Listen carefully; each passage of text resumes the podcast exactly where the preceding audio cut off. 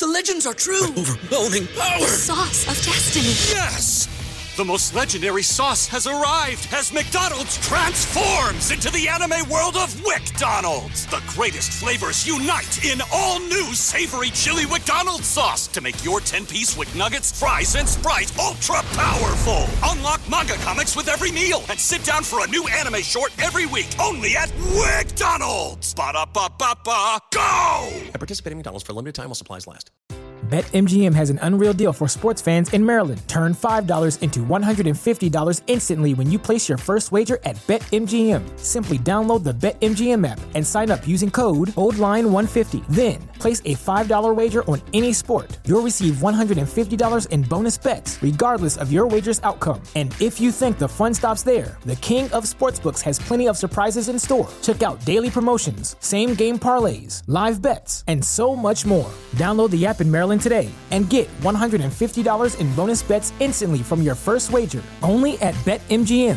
BetMGM and GameSense remind you to play responsibly. See BetMGM.com for terms. 21 plus only. Maryland only. New customer offer. Subject to eligibility requirements. Rewards are non withdrawable bonus bets that expire in seven days. From issuance, please play responsibly. For help, visit mdgamblinghelp.org or call 1 800 Gambler in partnership with MGM National Harbor. Promotional not available in Washington, D.C.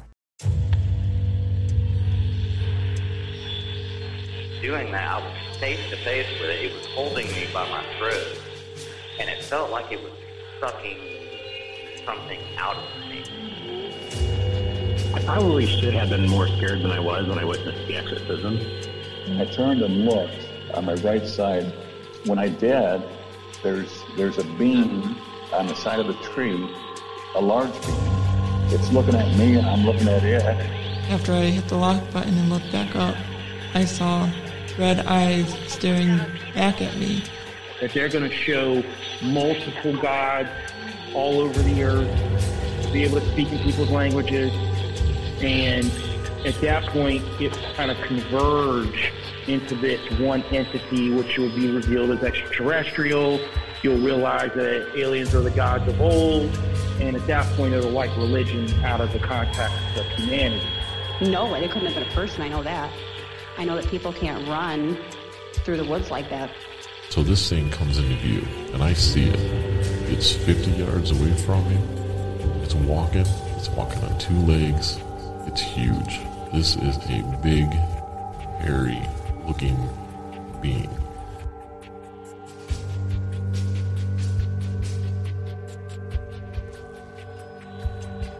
Welcome.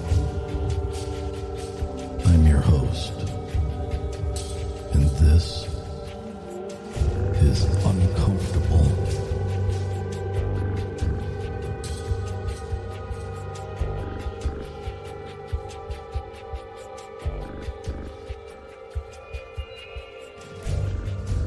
Welcome back to the show, my friends.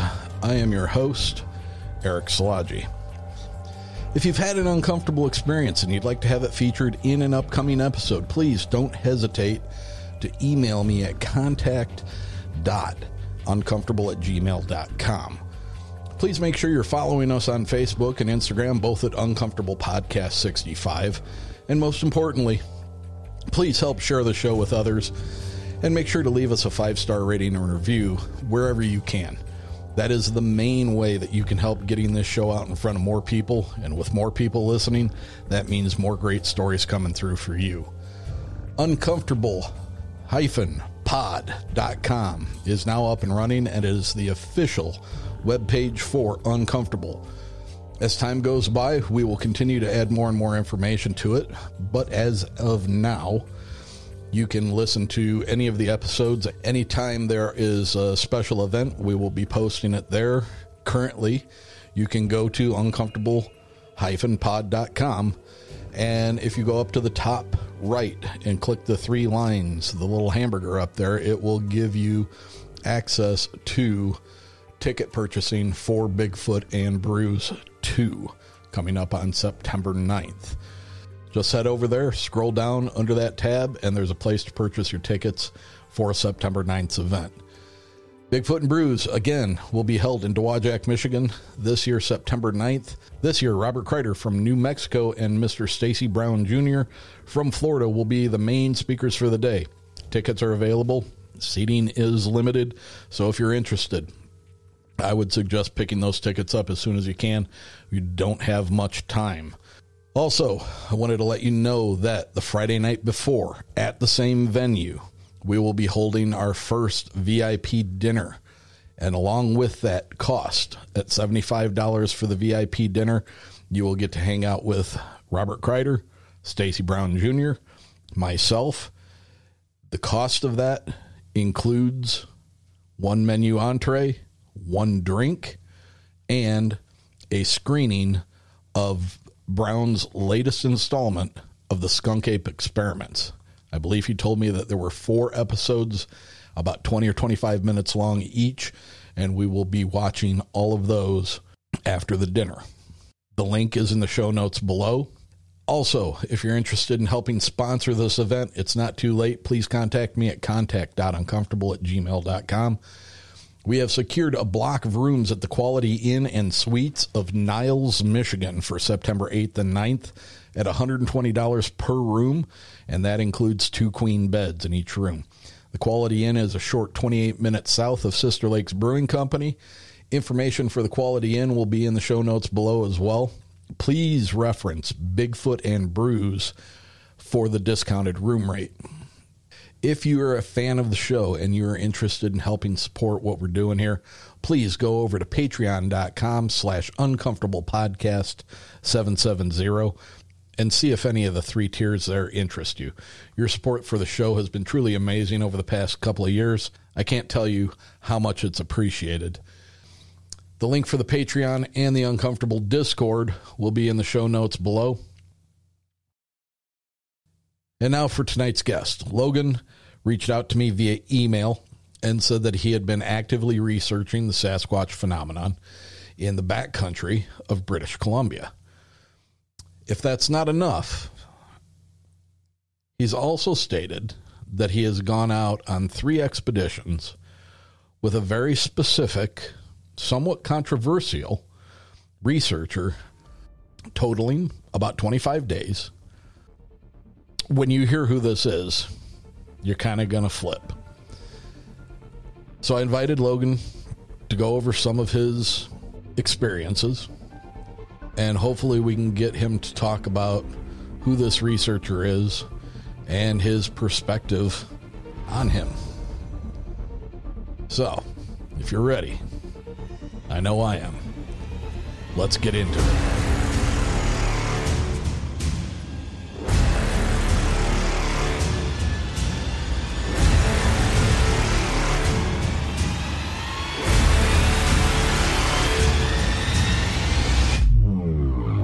If you would, please give a warm, uncomfortable welcome to tonight's guest, Logan Shesso. Logan, welcome to Uncomfortable. Hey, Eric. Good to be here. Thank you, sir. I appreciate it. We made short work of that. It was only a couple of days ago that you got a hold of me. And uh, when I read your somewhat short email, um, it kind of had a lot to say.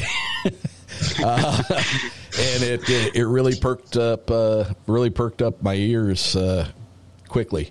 Um, Logan, let's let's get into. Uh, I mean, you're you're out there, you're researching Bigfoot, Sasquatch, whatever you want to call it. Um, how did you get into it, and and to what extent are you venturing out there?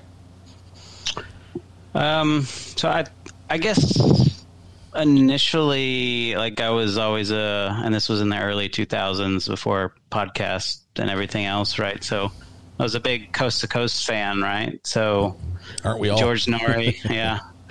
Kind of a art bell george noory so i always listened to that. It was always they always had this big interlaced in there. So you know just listen to people's stories that kind of got me you know always hooked into Bigfoot stories. They were always so interesting to listen to and listen to people tell their encounter stories. Sure. And I was I was more or less like, man, I wish something that cool would happen to me, right? so um, so that's kind of what started the the drive towards it. Um, you know, I, I, really didn't get into podcasts for a while, and it, you know, I honestly haven't gotten probably the last two or three years. I've only been listening to podcasts. Um, so, what kind of began? Uh, I'll just start it with so the researcher I've been going out with is Todd Standing, right? So how that kind of began is I was listening to Coast to Coast. You know, I paid for their subscription where I can just listen to it, whatever, on demand, right? Sure. Uh, kind of pretty much a podcast. Um, so I heard him on there. Uh, I think he was on there with George Knapp, um, and he was going over some of his experiences, and he started talking like like some weird things and he I, one of the things caught my uh, ear where he said one of them actually picked him up at some point right? And i was like hmm okay. And then at the end of it he said if you don't believe me come out with me and i'll show you right? And i don't hear a lot of people tell me that like when i'm listening to bigfooters. Right. Most of them are like you know it's sporadic you know i saw a glimpse. And you know this guy's saying, you know, I made this documentary, come out and I'll prove it, right? I was like, okay, I've never heard of this documentary. This was like 2020, and I guess his documentary came out like 2017. Sounds right. Um, so I didn't know anything about it. so I went and found his documentary and watched it, and I was like, you know, holy, you know, holy crap, this is a lot of uh, interesting stuff here. So it was, to me, it was compelling. I wasn't sure. Um, I'm like everyone else, like skeptic, right? Like okay, this looks legitimate. I can't find like the flaw first watching it, right? So, like everybody else, I go on the internet try, trying to scour, like, who is this guy? What's he doing? And I'm like, I can't find a ton of. I found a lot of conjecture of, of like like blogs and stuff saying, you know, he he faked all this. That's a muppet. Blah blah blah. And I'm just like, well, they're not really giving me any evidence. Like all they're saying is he's a fraud, but I don't see how they're proving he's a fraud. Like there's no video breakdowns that I found that weren't conjecture of look, that's obviously a mask. And it's like, what? I, I don't see a mask in his video. Like how can you just prove it to me, right? So I know proof is a matter of fact, and like sometimes something's so good you can't prove it's real or fake. So, you know, I like I said, I come in to it as a skeptic, and I was like, okay, after a I don't know, at least a month of just trying to find stuff. Like at night, I'd wake, like, go through and try to find stuff and what people are saying about them, right? Um, I couldn't find really anything that, from my perspective at least, that kind of was a silver bullet saying this guy's a hoaxer, right? So I was like, okay. He said, come out with them. So I went to his website and sent him an email, hear nothing back, right? a couple months later, I sent another email, and then someone else, I guess, that kind of would like watch his inbox sent me something saying, "Hey, he's really busy. I don't know if you go out with him. Right? He's probably probably, probably pretty booked this year." And I was like, "Okay, well, can you just put me on the list for next year? Like, I want to go out. I want to see what it's doing." So, and then like a month after that, he sends me an email and says, "Hey, I have an open spot. You want to come out still? Like, like send me all your contact info." Your credentials, like he just kind of wanted to know. Like, he, I think he gets a lot of people that just like basically play the game and then they're like not serious, right? so he, yeah, I was I was I was wondering if you were going to get into like whether there was a vetting process. Uh, whether he yeah. vetted you, and you know, obviously you you were making an attempt to to vet him. Um, yeah, and the, there was I had a call with him. He said he a call with me. He wanted to know why I wanted to come out with him, and like what you know what my thoughts were on certain aspects, like but you know he's uh, he's really into nature like and i'm kind of a i'm in this kind of the same boat. Like i love going outside. I love nature. Like you know communion being free right? So i don't know. We kind of clicked in that Nate, in that sense. Um, but i mean he he kind of just wanted to know like my credentials. Like also like he wants respectable people to come out with him you know, I guess he would really prefer like PhDs in sciences, right? But someone that has a degree as well, like I have a bachelor's in computer science, so I, you know, I, I have that aspect, but you know, he really just looking for someone that's passionate about it and like wants to actually experience something and not just go out there and be like giving him shit 24 seven saying, Yeah. calling him out. He's like, you're not gonna have a good experience if all the whole time all you're doing is saying I'm a hoaxer. Like, why are you coming out with me, right? Right. so that's more or less the vetting process, and I think he gets a lot of people trying to go out there. And he said people will pay up front, and then one third of the people will just not even show up. like they don't even show up. Like they'll pay like half and you'll be like, okay, it's going to be this day. And they'll basically say, ah, I'm not coming anymore. He's like, well, you know, the deposit is not refundable. Yeah, I don't care. I'm not coming. Right. So he's like, more or less, he wants people to go out there with him, but like a third of the time, people just don't show up. So it's kind of weird. That is strange. I wonder. I wonder why that is. Yeah, I don't know. I think you know it is seven days or about eight days out there in the in the sticks. So I think some people just uh, they kind of get cold feet. Maybe I don't know. I was all for it. So that, that's kind That- of the, that's a the vetting that's a, thing. That's a strange. Why he would? I mean, I hate I hate to be this way, and I'm not trying to introduce any preconceived ideas. Even though I do have, I have seen enough to to have formed some preconceived ideas. Um, as I think a lot of people who are into it as far as I am may have. Um, I, I don't see any reason why he would lie about that. I, I can't see that that would be a uh, an area for contention. Why he would say people would pay and then just not go. Um, but that that is Yeah, a strange. I mean, money money doesn't grow on trees. We all know that. And Yeah. why why you wouldn't be interested in at least trying to get your money back? Yeah, it's it's it's it's uh interesting. I mean, I did sign something saying, you know, if I uh, die on this expedition or become dismembered or whatever, like they're not going to try to sue him because uh, right. I'm assuming all the risk, and he's not. He's he's a guide. He's not like here. Like he can't take insurance, right? Like he, he recommends you have insurance if you come out because it is backcountry bears, mountain lions, right? Right. So, so there is that aspect, and I don't, I don't, I didn't care about that. You know, I, I whatever. I'll sign whatever you want me to sign. I just want to go out there.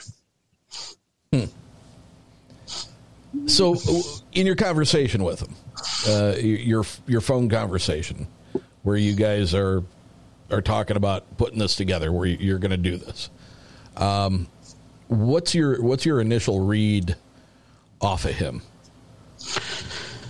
Um, he's really energetic. He likes to talk, right? Sometimes if you don't stop him, like if you don't stop him mid sentence, he'll just he'll just keep going, right?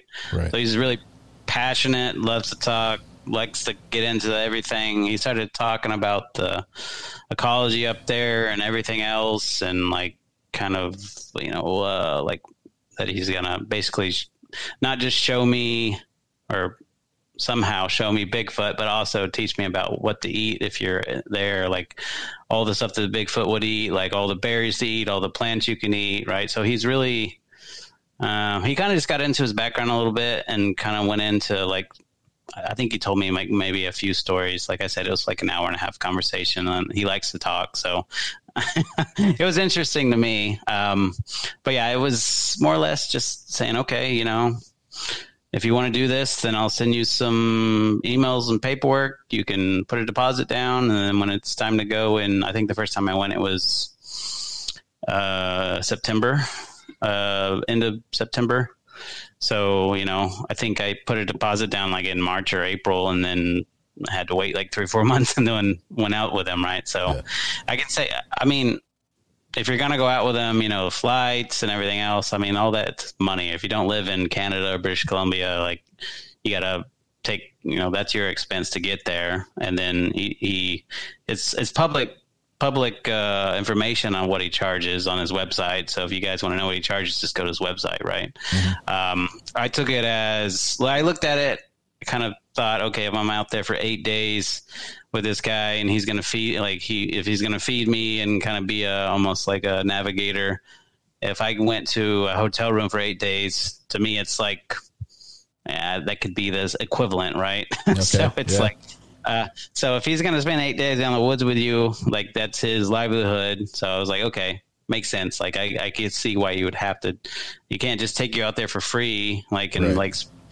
And he, I think he does uh, week on, week off, starting May ish to October. So I think something like twelve expeditions a year, like a week at a time.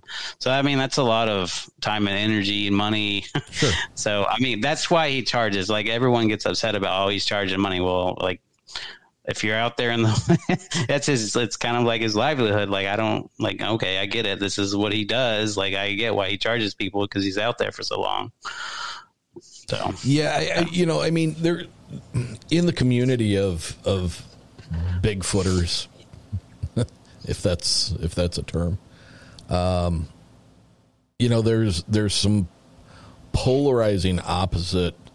Um, you know, some some people get really really annoyed with groups that are charging to take people out to to have an experience. Um, You know, because for one, um, there's no guarantee that you're gonna have the experience, um, and and I think sometimes those types of people are viewed as disingenuous and just trying to cash in on it. Um, But you bring up a valid point. If this is the guy's livelihood and this is what he's doing, you know, there is some expense to what he does, and and he he's looking to earn a living doing something that he's very passionate about.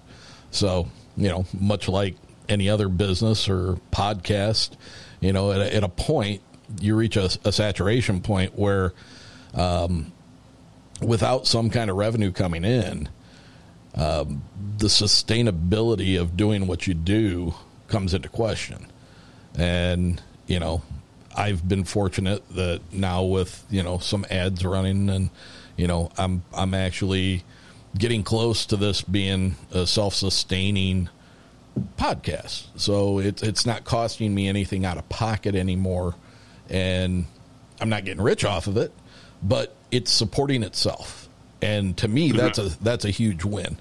So you know, from the standpoint of somebody like him, you know, I mean, I, I imagine where you meet him, there's there's a significant amount of travel to get to where you actually start going into the um, into the woods, and then you know, like you said, if he's providing you with meals, uh, you know, a couple of squares a day, and uh, making sure that he's guiding you in a a safe and uh, responsible manner for eight days, I, I can see there there'd be some significant cost to it. right and it's not like he's he only takes at the most three or four people at a time. Like that's pretty much all he does. It's not like he's inviting 20 people at a time and trying to cash in right? Because it's not really it's not sustainable. It's not doable from his perspective just talking with him right? But um i mean i mean if you did the calculation you could probably figure out how much he's making a year doing it and it's still not making him rich right? Right. he's earning he's earning a living so it's it's a living right? So i don't know uh, I was okay with the cost. Um, I I have a little bit of means, and then I was like, you know, I want to go somewhere where they say there's experience. I don't want to go out in the woods and camp. Like I can do that anywhere. I want to see if I can see something, hear something, you know, see the evidence. That's what I want to do because I've I've never seen it before, right? Uh, especially where I'm at. Like there's there's really nothing around here. In my like, anyway, I know there's some people that say there's activity in Texas. I just I'm not in touch with those groups, and all the land in Texas isn't really forestry, in my opinion. It's almost like a half desert. so, the people that own the land, you got to get permission to go on it because everybody owns land in Texas. There's not like so. Anyway, Well, I've heard uh, uh, several people. In fact, uh, I know a guy that just moved down to Florida or down to Texas uh, fairly recently to reunite with the rest of his family. Um, and they're in, in eastern Texas, and uh, there's uh, something there called the the Big Thicket, yeah, and that supposedly has a lot of uh, a lot of experiences going on there.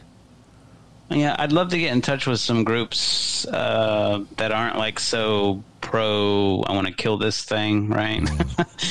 I don't know. I feel like a, a lot of Texans have ruined that experience, and this is just my perspective, like opinion, obviously, but you know, like kind of a shoot first, ask questions later mentality down here a lot of the times, right? Yeah. I don't know what that is. I'm going to shoot at it, right? So I don't know. I feel like I feel like almost like uh, all the stories I hear down Texas, Louisiana area, they all seem kind of hostile, right? I, after after the after we're done recording, I can put you in contact with a, a family that that's over there in East Texas that is not pro kill. Um, okay. And I I know the son personally. Um, I've met the dad. Uh, good people, and and I'll, I'll get you their information after the after the show. Yeah, that'd be great. I'm always looking for somewhere local to go, but well, no place is local in Texas. Everything's yeah, thousand know, miles right? away, isn't it? yeah, yeah. Yeah, it's two or three hours in any direction to to get anywhere that's not basically flat farmland where I'm at. So, yeah. Okay, so let's uh, let's get into the meeting, what you guys did, how you sure. went about it, and what, if anything, you experienced. So, like I said, and I'm I'm kind of just kind of go through the steps. You know, if you want to get more into the meat of things, just cut me off at any point here. But sure. you know, he picks you up from the airport. He takes you. It's uh, somewhere like three and a half to four hours away from. He lives in Calgary, right? So it's about three or four hours. Yeah, somewhere in in the mix of that, away from Calgary in the Radium Mountain Range, right? So you pass Banff, and then it's in between Banff and Radium, kind of, right? That's the best general location I can give you at this point. I'm um, not going to ask you for specifics. so, so you get out there. I got out there, and it was basically I, I, had a late flight, so it was dark by the time I got out there, and I was out with another uh, another guy from I think he was Red Deer. His name is Craig.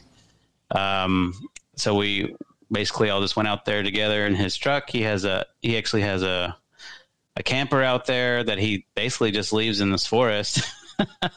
Nobody messes with it. It's been there for years, and it's it's almost like squatting rights at this point. But I don't know all the Canadian laws, so. Um, so we get out there. It's pitch black. You know, he's like, you know, let me get out, make sure there's no wild animals. You know, getting into his tra- his camper, and and it's not like this awesome camper, right? It's like this 1985 camper with no power you use it just as a shell to sleep in so bears don't jump on your head, right? That's right. basically what he's using it for.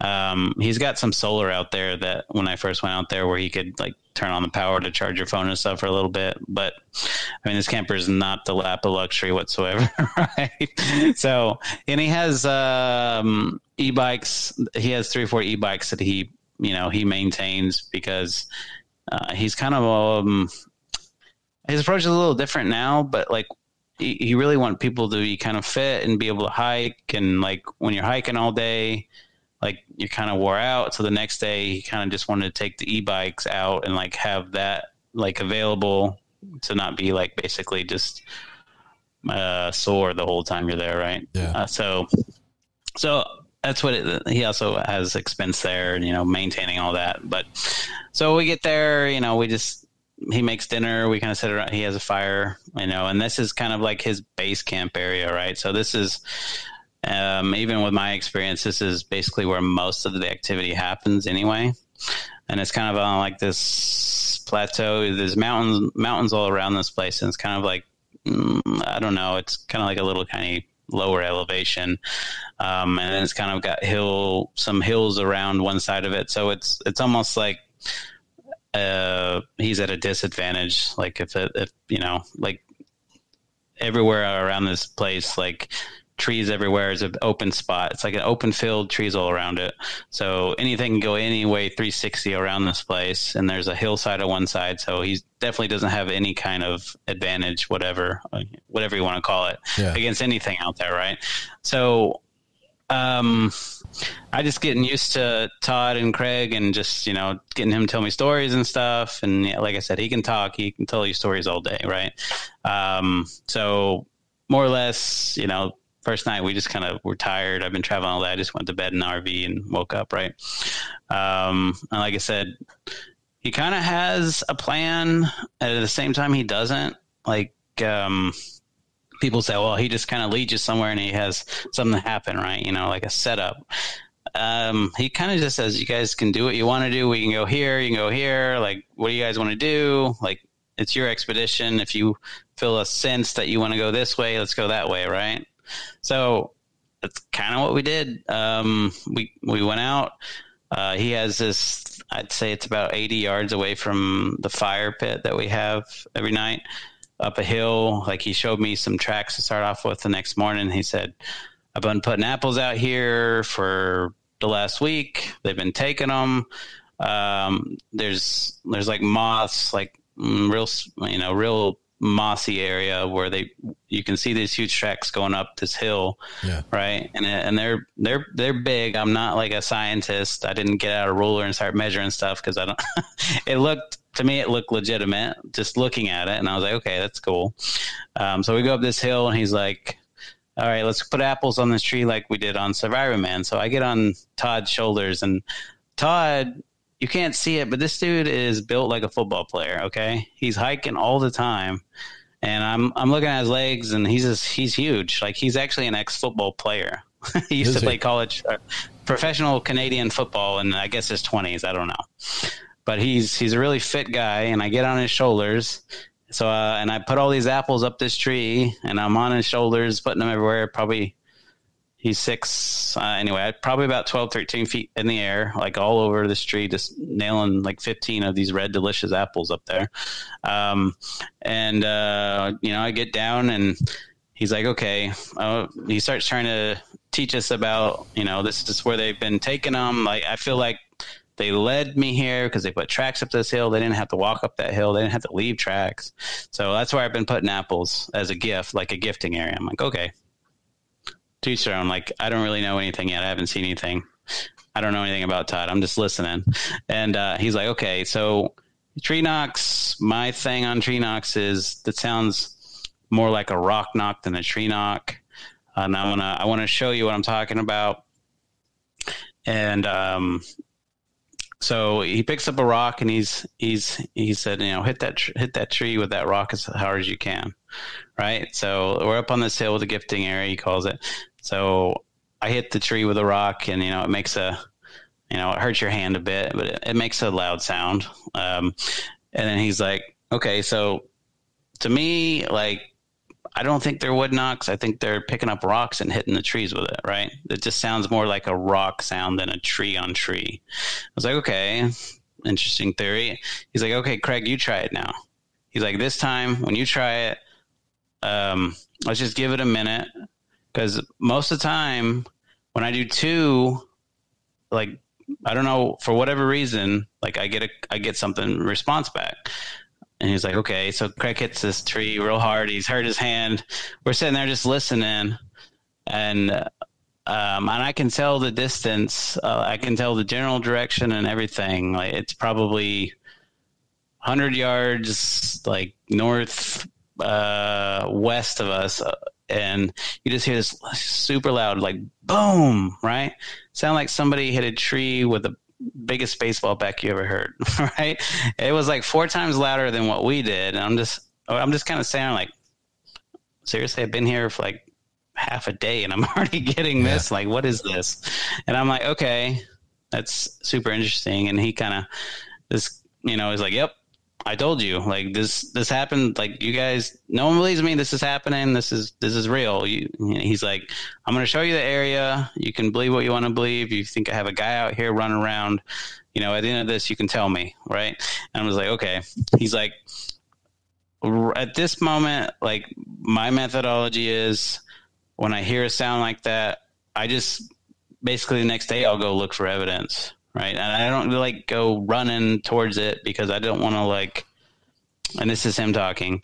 I don't want to like ruin the relationship or like be overzealous and drive, you know, make them uncomfortable. Like I just want them to be around, you know, especially for you guys. I want them to see you guys, make jokes, laugh, like, And his perspective was, you know, the more laughter and play, the more they're going to want to come and like check you guys out, right?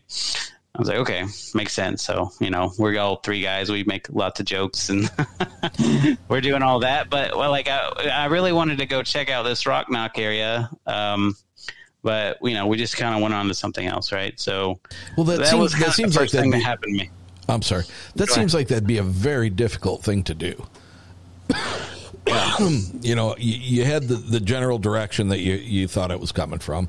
You, you had a pretty good idea in your head how the distance away from it. Um, but to to actually go and look for evidence of a tree knock or a rock clack or a rock knock, I think we just added a new rock Yeah. knock. I think we just added a new uh, new term to the vernacular. Um, you know, it, it, in I mean, from the perspective of somebody that was their experience in it, if you don't move towards that area and try to get it to repeat itself, so that you can kind of hone in on it. Um, I'm assuming everywhere you looked there were trees, and everywhere you looked there was you know it, the area was indiscernible from from the next. So. Um, I, I don't know. I mean, I get his idea behind not wanting to scare him off and just, you know, having a safe place for them to continue to interact. Um, But man, it seems like it'd be awfully difficult to to go off and the next day even and and try to track down some some form of evidence. Yeah, and he more or less said the same thing. He's like, I don't know if we'll ever find any evidence. We can go in that direction and look, right? Like he's like, I don't know. I I don't always find evidence, but we can look. You know, tomorrow we can go look for it, right? And I was, like I said, I'm new out there. he knows this area. I didn't want to question his methods. I just kind of wanted to have an experience. That's really what I went out there. I wanted to have experience. I wanted to have a sighting. You know, I wanted something, right? So I'm just like, okay, whatever gets me something, I'm okay with. Like you're you kind of running the show here a bit. Like I'll just listen to you and keep moving, right? So that's what I did. But he's kind of changed his methodology a bit um, since the first time I came out, honestly. So when I went there, the last expedition with him, he was completely 180 on that. Like he's totally changed. Like I don't know, everybody has to try something different. So that he's basically walking. Anytime he hears anything, he's going towards it now. So I don't know, right? To each their own. Like he's he's like more or less thinking that you know if they're making a sound now, like they're inviting me to come play with them, I'm gonna go play with them, right? So when I first met him, he wasn't that way. Now he is. How how long of a a span of time from the first time you'd been out with him till the last time you were out? How, a couple of years, three years, five years, six months? Uh, so 2021 September, and the last time I went out with him was 2023 July. So about two years. So, um, so I went out in September 21, and then July of 2022, and or sorry, no, it was June of 2022, and then July of 2023. So kind of like once every year so so far. Yeah. And the last time just last month. Yep. So I'm curious does he does he talk about the the issues that he faces with with regards to what some people say about his credibility? Does he does he circumvent that at all, or does he cover that with you guys? Uh, I mean, I don't have anything to lose, so I question the shit out of him.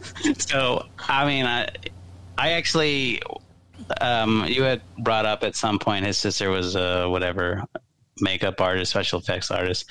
I he literally he lives with his sister. I met his sister. She's got children. In no way or shape or form is she a special effects artist. she, I don't know, like I think she was a hairdresser, right? Uh, That's what she did. So if you think a hairdresser can be a special effects artist, you're pretty much dead wrong. Um, and she's a very nice person. She's in her, I think, probably her 40s or late 40s. Like I said, kids, no, I didn't see like I I actually stayed at their house for a night like before I went to the airport to leave. I mean, there I didn't see any evidence of any of that. Like I talked to her for I talked to her for like an hour and a half. She kind of because she kind of told me some stories and like how Todd was when he was younger and how he's kind of fearless and all this stuff. Um, but you know, I, I, I poked at her, I think a few times saying, are you sure you're not special? And she's like, no, I, I don't know where people, I don't know why people say this stuff. So, well, I, I, I think like going back to what we were talking about before we started recording, you know, there, there is so much out there that you have to weed through that is uns- unsubstantiated. It's it's horseshit. There's, you know, anybody who's got any kind of an angle that if they don't want to see him be successful, you know, they're going to come at him and say, you know, oh, it's this or it's that or it's this or it's that, you know, and it's not just him. It's the the community of people in Bigfooting. It, it's so divisive, and if you want to prove it to yourself, just you know, join some Reddit groups or some uh, Facebook groups that it, it's just these people just tear each other apart. Yeah. And and it's it's a shame, you know, that that people have to be that way. Um, you know, evidence wise, um, you know, from from watching his his documentary, good Christ, if if that's real, if those faces that he had such crystal clear images of, if that's real, I don't see I don't see any reason on God's green earth why you would not provide everything that you had to show that the to show proof that that was real. You know, people argue that you know it's it, what we get to see is only a couple of seconds. You know, where's the video leading up to it? Where's the video afterwards? You know, everybody's got these expectations and these desires that they want um, in order to substantiate the proof for themselves. Um, mm-hmm. You know, and and unfortunately, then that kind of becomes the norm. So when you know you get a group of people that hear this one person say, "Well, you know that can't be real because we don't know what happened in the 30 seconds before that and the 30 seconds after it, so you know it's not real." Well, then you got yeah. a bunch of other people that are like, "Yeah, that makes sense. That does make sense. It, it's not real," you know. Well, I can tell you, he did that footage before it was probably like 2000 the like the main like up close hd faces right mm-hmm. he, he did that he released that footage like 2008 to 2011 right and there wasn't a whole lot of hey i have an iphone in that era right, right. and he and he showed me the camera he recorded it with it's like a canon you know it's a good canon camera right and he would carry it with him around his neck you got to think you're not going to record with a Canon camera 24 7, right? It's going to run out of batteries. Sure. So, so if you're coming up and you see something, you're going to pick up that camera, you're going to hit the button, you're going to point it, right? There is no lead up, right? right? So I get his perspective. Then that was his response to me when you asked the same, I asked the same question, right?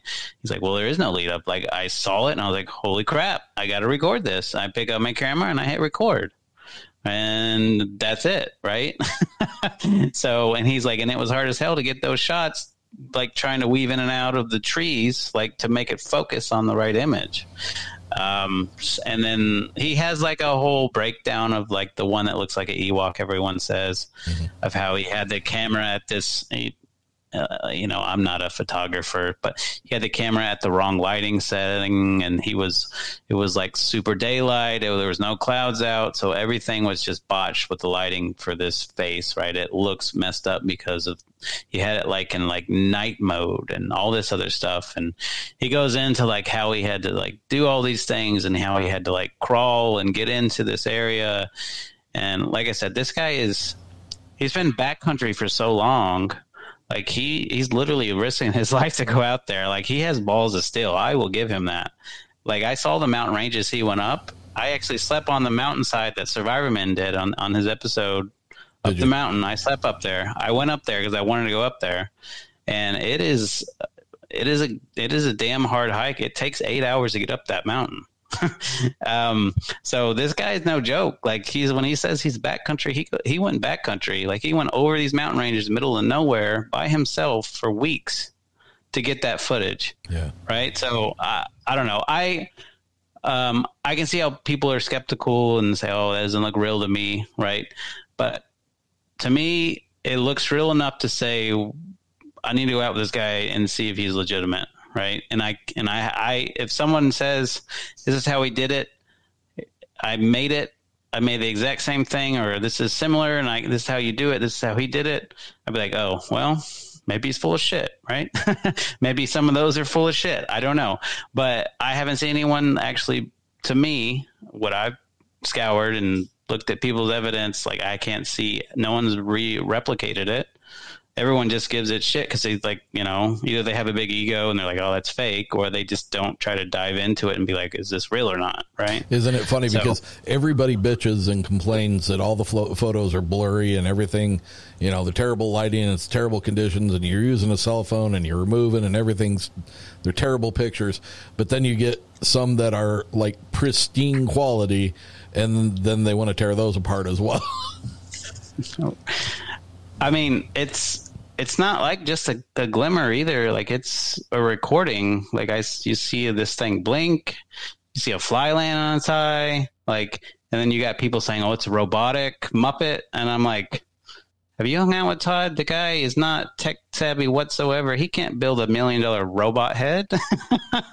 like, are you kidding me? Like, that's the dumbest thing I've ever heard." Mm-hmm. like I went out and I, and I, like I said, I'm a tech guy. I started questioning him like how he's doing certain things, and he don't know. He is not a tech guy. He can make a documentary. He maybe he's good at making documentaries, right? He's getting good at putting videos together, right, and being that you know level. Like his documentary was in my opinion, it was really good. It was well put together. It was a little long, but he mm. did have PhDs with him, like PhDs with him, and he was trying to get into the science, right? So, but I don't know. It's it's just I just think it's crazy that people are like just so quick to judge and say it's fake when they don't even look into it. So that's what I wanted. I wanted to be okay. I can't figure out this guy if he's real or not. Can't figure out like I can't find any evidence of him faking it. So I'm gonna go out and see if he's bullshit or not. So that was my perspective the whole time. Like, I want to get to, I want to see how he lives. I want to see how organized he is.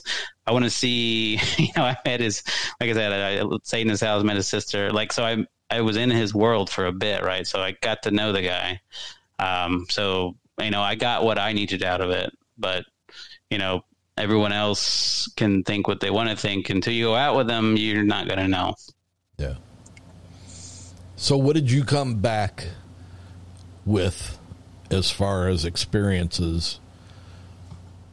So I'll, I'll, try not to make it so long. I, I, think I can talk for a while. You're but fine. Like the first expedition, um, first expedition, like I said, there was that rock knock.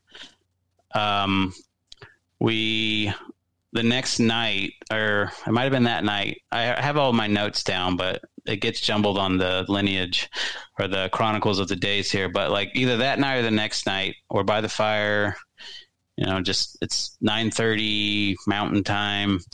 The sun's down, and uh, we're just talking, eh, whatever, doing, just talking about stories, and we hear this weird, almost like an owl sound, right? And like I said, uh, it's 30, 30 yards from us on, on my left and you hear it twice and it's kind of like just weird sound right? Didn't quite like i'm not an owl expert it just sounded weird right? So i was like todd's like perking his ears up like yeah that's not normal right? He's like i can't say it's not he said i think he said at the time it's saw-whet owl he's like i can't say it's not but it didn't sound right right so so we just kind of listen he's like okay we'll just keep your backs to the wood line and let them come in further because I think that's something. So we're just talking about uh, literally five minutes later. I'm in front of the fire, and my back's like there's this kind of pathway to the woods behind me. It's like ten feet, right? All you can see around us is darkness. This this is the middle of nowhere, and I just hear this like chip, chip, chip, like a chirp. Never heard it. Didn't sound like a bird, and it was coming right. It was so close to me. It's probably like I said, 10, 15 feet behind me, and I'm just like, what in the world is this? He's like, I've only heard that once before, and I, because it just sounded for a little bit, um, you know, freaked me and Craig out a bit. And he's like, I've heard it once before, and that sounds to me like it's a whatever juvenile baby Sasquatch, and you know, um, I, have heard it once before. You know, he kind of goes into the story, um, but that's what it sounded like to me. I was like, oh, it, it sounded super weird to me. I it definitely didn't sound like a bird. It was like a very weird chirp, right? So that's about all that happens for the rest of the night. And the next morning, we kind of go evidence hunting. So we we go to that spot where we kind of heard that weird owlish sound, and like like I said, Todd he's he's very much skilled at tracking. Like he was, he goes into all these stories about he was trained by some Cree elder and he's a tracker, and you can see it. Like he's definitely good at what he he definitely knows his way around the woods, right? So he, we're walking out there. He doesn't even find it though. So Craig finds this track. You know, uh, I think we, I think we measured it about 14 or 15 inches long. You can see the like the toe indentions where it looks like someone's standing there for I don't know an hour maybe right? Like it left an impression. It was standing on top of this like um, little juniper bush right? Like on top of it it pressed this bush down and you could see where its feet were. And they were like uh, I want to say this one was about five inches width in width at the at the heel. And if you put your camera up to where this thing was like in in the air right you can see our campfire perfectly if you're eight feet tall, right? So I was like, okay, that's pretty weird. And it's not like Todd led me over there, Craig over there. We just went over there on our own trying to look for stuff. Yeah. I'm like, oh, this is weird. And he's like, Todd, check this out. He's like, yeah, that, that looks like something to me, right? So okay. So and then we're like, okay, that's pretty cool. You know, I'm kind of a tourist in this land, so I take pictures, right? And then I go, um, and then we go up the hillside to where we that rock knock, right? And he's like, guys, I really don't expect you guys to find nothing up here. Like, w- we can look, but you know, I, and he's he's showing us like all these tree break. He has. I can go into tree breaks with you, but he's got so many tree breaks around his base camp, all around the general location. It's ridiculous. And they're all very weird. Uh, like there's ones that are 10, 15 years old. There's ones that are a couple months old. Um, and there's some of those trees are six, eight inches in like diameter, and that doesn't make any sense the way they were broke. So he's kind of showing us all these tree breaks while we're looking for some evidence, right? Saying, "Look at this tree break. Look at this tree break. What do you think about it? What's your opinion?" He's like, "Can a human do this? Do you think nature did this. You think snow load did this, and you know we'll sit there and play with the tree. And there's no way I can bend this tree. There's no way I can have this clean break, right? Yeah. It's like almost like a pressure break, right? If you ever watch his documentary, you can he kind of goes in with with uh, one of the PhDs in that, right? But you know he's showing us all this, and then Craig's like, "Hey, I've, there's tracks going up this hillside here," and we go over there, and there's there's these again probably about 15 inch tracks going up a hill. And we literally, Craig's like walking the tracks. There's probably about mm, five or six of them. Um, and it's not like it rained or anything. Like there's just like deep impressions. It looks like a foot. Looks doesn't look like a human foot. It's really big. It's going up this hill, and they're in line, like everybody says. They walk in line, and there's space to where you have to do lunges to go up this hill, right? It's like nobody goes up a hill doing lunges, right? So they're so far apart, and then you see, uh, and this is weird, you see where this rock is missing out of the ground, okay? And then about five feet up, this rock's on the ground away, and you can see where something picked up a rock and then placed it like five feet up this hill. I can't, I looked at the trees around there, I didn't see any evidence of like it getting hit like there was no tree that was smashed, right? I couldn't find one at least. But it is weird that we heard that. We went to that general location. We found something that kind of matched what we heard. Um, and then you know there's tree breaks all up this hillside, so it's like you know coincidence i don't know i don't really believe in coincidence that much like if there's evidence pointing towards something you heard something sure. you know there's there's either that happened at some point with the track the tracks look pretty like they didn't look old right um and i think we there's a video on todd's channel you can actually see what i'm talking about right now he made a video i don't I'd, I'd have to send you the links to it because it was like I said two years ago, and he's probably got 400 videos now. And we're you know you can see what I'm talking about. You can see the tracks, you can see where it picked up the rock. Um, and like I said, I can't prove that it hit a tree, but it sounded like something hitting a tree. Right? I want, I want to go So- back to something you said. You you said they didn't the prints didn't look human. And I'm going to ask you to explain that statement.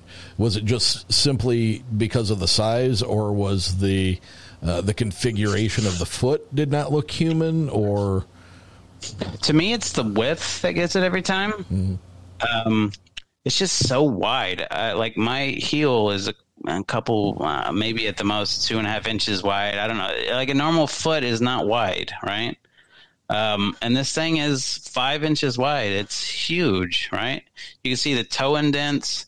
And, you know, I know everyone talks about the mid tarsal joint in the middle. I didn't see that, but it just, it looks like a five toed person, but it's too wide to be a person. And that's how I differentiate it. Like it almost looks like when I'm out in the woods now with him, I, I'm always looking for like these, it's almost like a triangle like this. That's what I'm, and like the bases, I don't know. I, I don't know. I'm always looking for triangles now, but it, it's just so big. Um, and like you won't even realize it because they're so big that you're just walking over it, right? You're like, there's no way that could be something. And you start looking at it like, wait a second, that looks like toe prints. That looks like like something smashed it. So it's it's just it, like I said, it's too big to be a person's foot unless there's a ten foot, uh, you know, male out there walking in the woods, right? Yeah. And that has a 15 inch print that's to, you know double the double the width of a normal person. I don't know. That I guess that's a possibility, but I doubt it. So, and then like Craig says, "Hey, have you ever gone over there?" And this is probably 200 yards away. And Todd's like, no, I don't usually go over there. Like, I usually stay on this side. Like, I haven't, he's like, I haven't explored all this area. Like, there's too much to explore. You guys can go wherever you want to go. So we're just kind of walking in this general area, me and Craig. And I find in this general area, Todd's not, like, Todd's doing his own thing. He's walking around, looking at the ground, looking at stuff. You know, he's pointing out tree breaks when he sees them. He's like, look at that tree break. Check out that tree break. You know, what do you think about this? What do you think about this? He always asks us, you know, what percent do you think a person made that? Like, like give it a percent. Like, what, you know, he's trying to get like our opinion on things. And then Craig's like, oh my God, Todd, look at this print. And this print we find is like 18, 19 inches, like probably eight inches wide. this thing is huge. I put my foot in it. I took my shoe off and just put my foot in it. And it's like so, it's like four times bigger than my foot. I'm not like a, I don't have a huge foot. Like it, we're like a nine or a 10. Like I'm not a tall person. I'm like five foot seven. Um, but this thing just dwarfed me.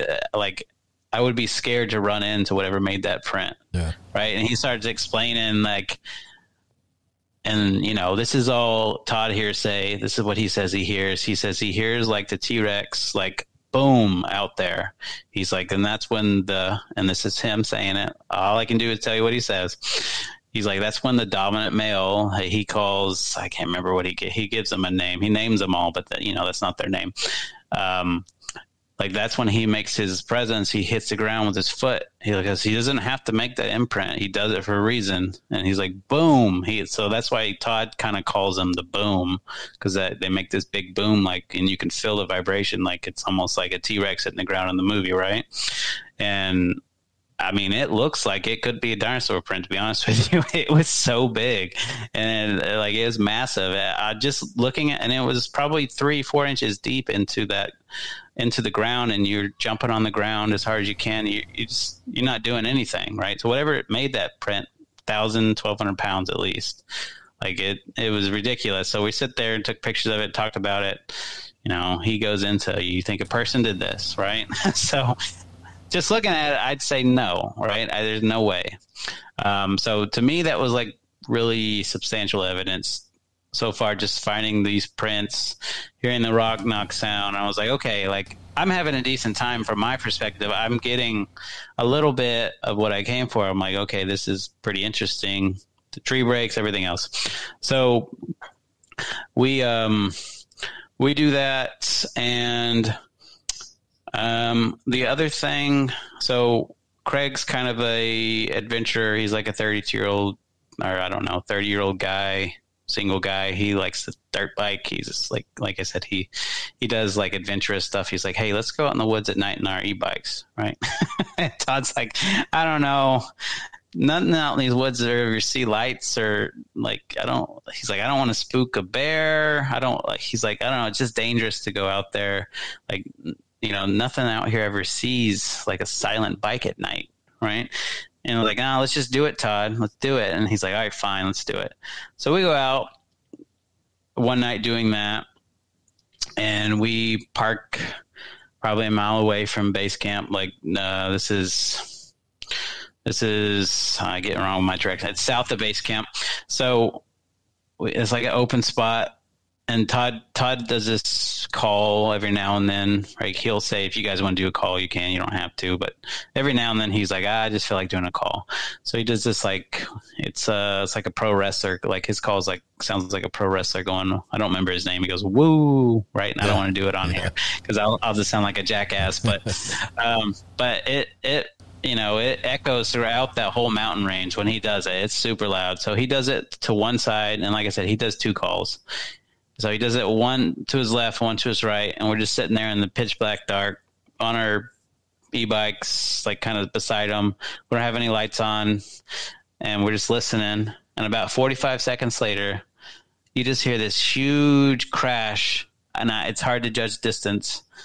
Just huge crash, just go boom, boom, right? And I'm just like, what the hell was that? And he's like, you guys heard that right.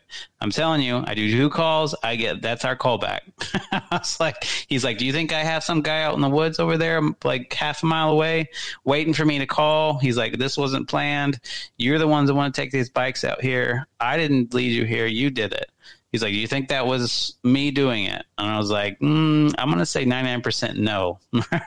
Anyone's out in the woods and without a fire or a light in those woods is crazy. That's just my opinion. So, and, and it was so loud. It was like boom, boom. It sounded like something breaking a tree, right? Like and pushing it over. So we're just like, oh, that's crazy. And he's like, if you guys, you know, I, he's like, there's a ridge line up there. We can go up there the next day. Okay, let's do that so we go up there the next day. We're following this ridge line. We have like, um, like I said, he's he's kind of a spiritual in nature in tune guy. So we do. He's very into like doing like being in tune with nature, and he thinks, and this is his perspective. Like you know, the more they see that you're foraging on the berries in the ground and like drinking the water, you know, they're more like, hey, these guys are you know kind of like us in a sense, right? Right and uh, sorry, I got three kids, so um, so so we kind of do this like ritual thing where we drink the water from the stream, and it's all like super pristine water up there. It's like off a glacier, you know, better than you know the well water in Texas, right? So we we drink and we go up this hill. We have lunch. We start walking down this ridge line. He's like, you know, we see tree breaks, we see old tree breaks. Like the whole time we're seeing tree breaks. And then we finally get to this one tree on this ridge line. And and by the way, he has a Garmin with him that he pays for that where he can just like do GPS points, right? And then he can do like an SOS in case somebody really gets badly hurt. Yeah. And maybe gets maybe get someone out there, maybe not, right? Um, but he's he's doing like some GPS stuff and we're walking on this ridge line and we see this tree that's really out of place. Like it's super, you know, when you break a tree, you can see how fresh the wood is. Like right away, like you can tell, you can smell it.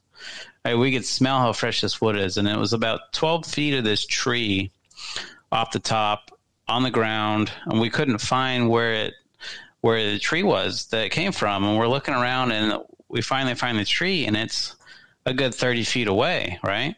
And we're looking at this tree and we're like, that's not a dead tree. Oh, there's no reason for that to be on the ground.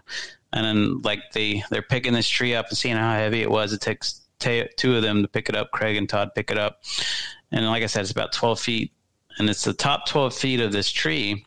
And we start looking at the tree, and like you can see where there's some limbs that are whatever went up this tree. Something went up this tree and was breaking a few of these really loose limbs, right?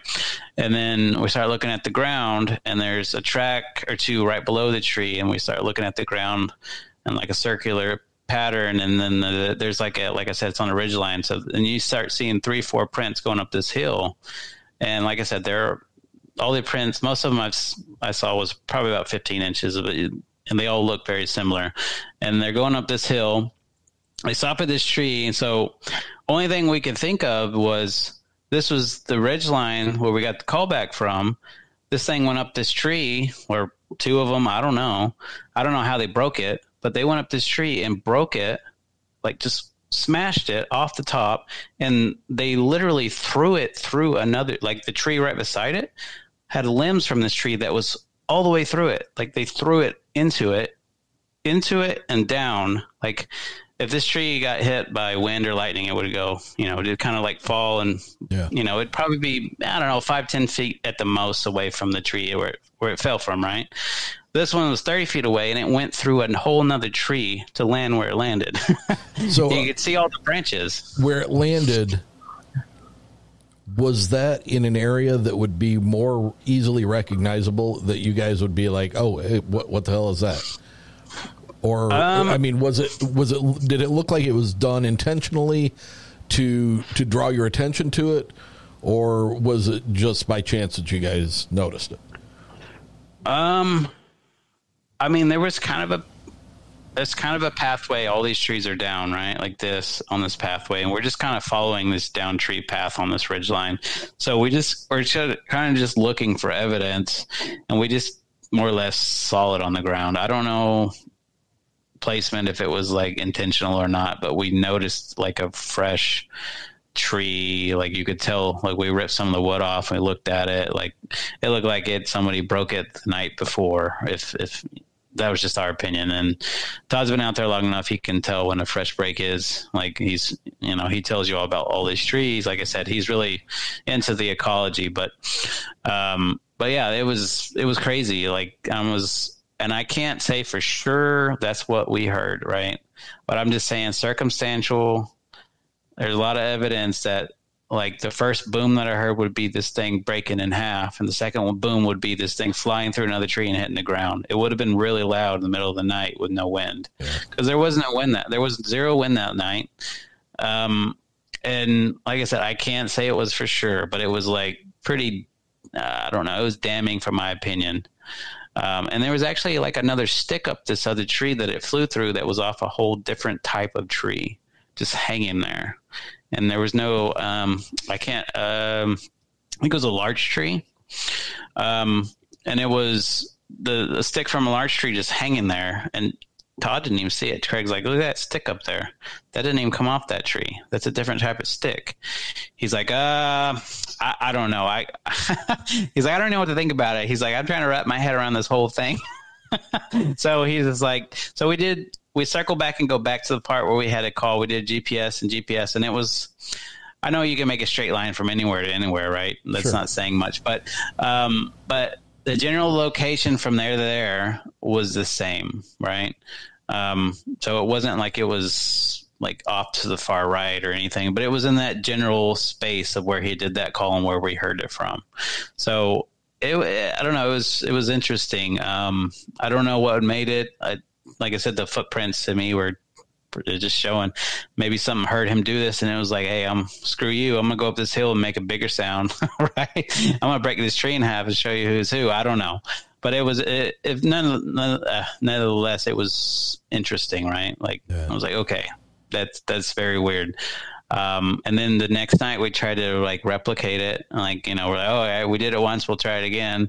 So we go up this path instead of on the e-bikes. Todd's like, nah, it's too dangerous. Let's just go in this car and turn the lights off and just go up real slow. And then we'll park it and do the same. So that's what we did. And when we did it, we start hearing this smash, smash, smash, like right in front of us in the woods. Right, we're like, oh, uh, and and then we and it kind of stopped, right, and and we just hear like a couple breaks, and Todd's like, um. If that was a Sasquatch charge, I can't tell. He's like, I can't definitively say it was. Could be a bear. Like, um, so we he he basically's like, you guys need to get behind the car. we need to get in this car quick. If this bear comes out, nothing comes out. And he's like, I don't know, guys. It, it sounded like a Sasquatch. We started talking about it when we went back at the campfire. He's like, we're just gonna have to wake up and go look for evidence, right? That's he was all about like looking for evidence, looking for this stuff. So, like people's perspective of him, I was trying to get perspective of everyone saying, "Oh, he's like everything's a you know, fart in the woods is Sasquatch," right? He's very evidence oriented. Like he doesn't always jump to it. He always he tries to look and make sure, like he has a notion of something, but he doesn't know for sure, right? So he's not super much like that. Um, there's just a lot of stuff that happens when I'm there. So I think he's just used to it. Like he's like, "Yep, that was something," because I hear this all the time but we went out there the next morning. He's like, I, I, I'm recording. I'm walking around. He's recording. Craig's recording. We're trying to look for evidence, and Craig comes out up on a bunch of basically black bear scat, right? A bunch of it, and you can see where this bear laid down that night. You can see where it was tramping through the woods to charge at us. He's like, "Damn it, guys, that's not that's not a Sasquatch. That's a black bear." So you can anyway. He goes into like he knows a lot about bears. So he's like, oh, by the size of its, you know, scat, you could probably tell it's about four or five hundred pound bear. Blah blah blah. Right? Uh, he's like, that's disappointing, but it's it's the process. Like we thought it was, it's not. Right? right. So that sucks, but we're we're gonna move on. Let me let me jump back a little ways, uh, going back to that one print that you talked about. He said uh, was from the large alpha male. Uh, he calls him what, boom or boomer. Uh, he, I think he, and if you listen to his channel, he does this all the time. But he he calls like Sasquatch the boom is what he calls them oh, sometimes. Okay, because they make that boom sound. Yeah. So that that print that you were talking about, that in his in his uh, his theory is that the the large male comes into an area and then slams his foot down um, to generate the the shake and the quake and you know, to to get people's attention, to to let everybody know he's there. Um, right. Was that was that the only print that you found in that area, or were there multiple prints? There was just the one that was that deep. Uh, I found some prints probably 20 feet from there. This is the first prints that I personally found, right? It was, uh, and if you look at them, they were smaller. It's, anyway, I can get to, into what Todd thinks age is versus print size, but it's all conjecture. That's just what he, that's his experience, and that's what he thinks. I don't know if it's accurate. You know, it's kind of, it is what it is. But you know, I think it was like 12, 10, 12 inches long. You could tell it was pretty wide. He's like, that's probably like a ten to twelve year old. Like, so I found a, a pathway of prints like that, like three or four of them, um, and you know he's more or less like maybe he, this big guy's trying to show the smaller ones how to how to do it. I don't know, right? Um, but he says when the big guy comes around, he seems to make his presence known, right? So, and that's like you know he doesn't have to leave that print. He does it for a reason. He wants he wants us to hear it. He wants us to know, hey, maybe he's watching when we found it and he's like, "Oh, hey, yeah, I made that print for you guys. Think, you know, you guys actually found it, right?" I don't know. Yeah. that's just him. Him like him. He's suddenly like spitballing. Like maybe that's the reason, right? Like maybe they're trying to talk to us and we don't know it, and we're just too stupid to know what to do, right? So, I mean, that's basically. But there was some tracks there. Like I found some. Like, but it, like I said, it's I feel like in that general location, if you look hard enough, you find tracks everywhere. Like I, the last time I went, I found a whole bunch of tracks. Um, if you're if you're looking up and not looking down, you're not going to see them. But if you're actually looking, uh, like scouring the ground, like you start finding them, and you're like, oh yeah, there's a print right there, and it's almost like you're like almost get bored with it because there's so many prints. And it's like okay yep there's another one all right? So unless you find that deep print like that big one we found right it's almost like yeah they're everywhere out here. Like for sure there's something going on here. BetMGM has an unreal deal for sports fans in Maryland. Turn $5 into $150 instantly when you place your first wager at BetMGM. Simply download the BetMGM app and sign up using code OldLine150. Then, place a $5 wager on any sport. You'll receive $150 in bonus bets, regardless of your wager's outcome. And if you think the fun stops there, the king of sportsbooks has plenty of surprises in store. Check out daily promotions, same game parlays, live bets, and so much more. Download the app in Maryland today and get $150 in bonus bets instantly from your first wager. Only at BetMGM. BetMGM and GameSense remind you to play responsibly. See BetMGM.com for terms. 21 plus only. Maryland only. New customer offer. Subject to eligibility requirements. Rewards are non withdrawable bonus bets that expire in seven days. From issuance, please play responsibly. For help, visit mdgamblinghelp.org or call 1 800 Gambler in partnership with MGM National Harbor. Promotional not available in Washington, D.C. Something that you said when he told you to get get back behind the car because he wasn't sure that that was a a bear or or a Sasquatch. Now, from having watched his documentaries and from having watched him when he uh, was out with uh, Les Stroud, Survivorman, um, for there's there's something kind of telling to me about his perspective on these things. If he was confident that it would have been a Sasquatch, he would not have implored you guys to get behind the vehicle. But because he wasn't sure, and it could have been a bear, which is a wild animal, he wanted you to get behind the the vehicle. Well, Sasquatch, as far as we know, is also a wild um, animal of sorts, right? We're not Mm-hmm. we're not completely sure what the hell it is. You know, whether it's uh, closer akin to to us or closer akin to a primate um, in the in the gorilla or type sense. So, what what's your takeaway from that? I mean, is it, does he have does he have a I'm not quite sure how to ask the question. Uh, Does he have does he have a a, a consistent feeling about or or possible knowledge about what these things are and fears them less than a wild animal even though they can be quite large. Um. So what he what he's conveyed to me is is there are some aggressive ones and there's some inquisitive, peaceful ones, and they're all kind of have their own personality trait. Um, the ones what he calls in this general whatever you want to call it area habituation. He says they've never been aggressive towards him.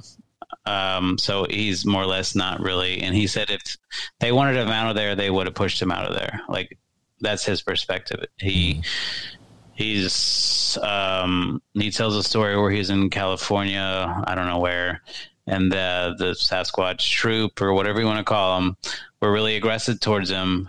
And they actually laid hands on him, is what he says, right? And that's going to be in his next documentary, right?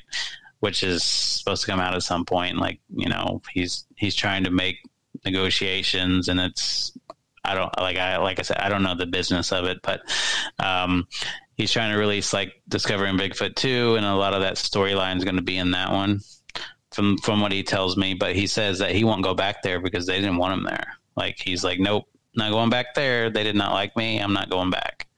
So he he seems to have I don't know some kind of communion with the ones where in in the place we're in this area, right? So he's more or less he's trying to get this interaction with them. He's not scared of them. He he's really honestly he's kind of going into like spiritual mode. Like he was hardcore science, hardcore. Um, really almost like biology to begin with. And my perspective of him now, he's very much in more in tune to like mind speak and trying to go down that route and telepathy and trying to communicate with whatever these beings at a different almost spiritual level more than um, physical right?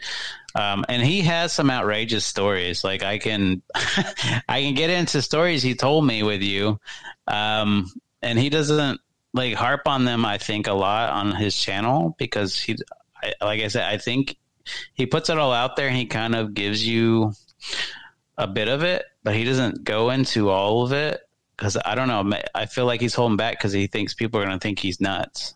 That's what my take on it. I don't know if that's really his take but um, like he he told me some crazy stories and i'm just like in my head i'm like man that's so hard to believe right um, but i've i've so I've been like I said, I've been out with him three times. I've I've been out with him. The second time I took my nephew with me, um, and the third time I just went out with random people again that were from Pennsylvania, right? Like two brothers. And so when you go out with someone a few times and people don't know him, like he tends to overlap some of his stor- stories, right, that I've heard him tell before. So I'm listening and I'm kind of listening for that, like, tall tale when he's doing it, right? Like, oh, I've heard this story. I want to see if he changes it. Yeah. And I I haven't heard him change what he's told since I've met him. Right? It's always the same story. He doesn't like add to it. And I'm to me that's like um, a sign of a truth teller, someone that doesn't embellish. Because it's really when you're telling a lie, you like to embellish it just a little bit to make it more Yeah, as you, You know? as you tell it, you, you you pick out little things. It's like, oh, it'd be even better if I said this. And that's the thing. Yeah. That, that's the thing that has always kind of um, confounded me about Bob Lazar with the the whole. I worked at uh, S four, you know, in the Area fifty one area, and I mean, I I remember being a kid watching in 1989 when he did his first interview with George Knapp in the front seat of a, a pickup truck and he has never changed his story. right. I've heard interviews where there are additional things that he talked about, but the base story has never changed. And, you know, throughout all, you know, I mean, okay, I, I do a paranormal podcast. I, I, I believe in a lot of things. There's some things I don't believe in. I don't believe in everything. Um, but to me, hearing someone like that who has maintained a very consistent nature about themselves and their their story over decades that does tend to to lean into some credibility for me Yeah, and I'm like I said, I'm I'm skeptical. I, I have a, you know, I'm always looking for like, oh, this this is a sign that he's you know full of shit. I am. I still ha- I still look for those cues, even though I've been out with him a lot, and I I respect him, and I think honestly, this is my full out opinion. I think he's legitimate. Um, but I still look for that because possibility, just because you know I'm skeptical, and I'm you know I I've uh, right now in my position I that's what I do. Um, observabilities are so. that's what I, I'm. I'm there to observe a bit. So, um, it, you know, it's it's difficult because he seem he's such a passionate guy, and he's every time he talks, he just really wants this discovery to like be pushed out and he want like like and this again this i'm talking for him but he he clearly said that he'd really love to have like a foundation to protect you know bigfoot and like have people realize this is real. And you know he he wants to write the book on it right? He wants to be someone that does you know hey we all know it's real now. Now we can start doing the research on how these things are so fantastic right? Like he would love to be that researcher saying i've told you for 20 years this is real. Now let me actually get a grant to study them right? Yeah. I mean that's really i mean that's what he wants to do. And he like i said he's had a whole lot of crazy experiences. And i i don't know how long i can i could probably tell you everyone he told me but i don't know how long you want to stay up today. But um but yeah it's just it's it's crazy. And I like to get into like the sec, uh, like the slowly uh, go to the next expedition, right? I think that was about most activity I had in the first one, right? Um, and you know, we did other stuff, and there's a whole lot that happens in eight days. So I'm, I'm trying to minimize eight days into a 30 minute conversation, but it's uh, that was the bulk of like the major things, right? The second expedition, like I said, it was in June, and that June, like was like the the snow and stuff hadn't even melted off the mountain peaks, and the river off the glacier was still really high. So, short story, you know, I did had I had zero, basically zero activity the second time around. Um, I wanted to go up. I, I don't know. I just call it Survivorman Mountain, right? But I wanted to go up that mountain. He went up there and stayed the night up there, which was was which which was crazy. it was hard to get up there. I wanted to do it. I wanted to see where he was. Look at where he put those apples, and it is just insane. Like it is like a sixty degree angle, and we slept on a sixty degree angle and there's barely any trees. It's on the side of this cliff, right?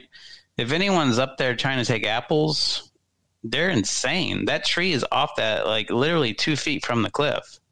Like, and if you're going to climb that tree to get apples off it, I would never do that in the pitch black. Like, you're just going to hear someone fall off the mountain and die. Yeah.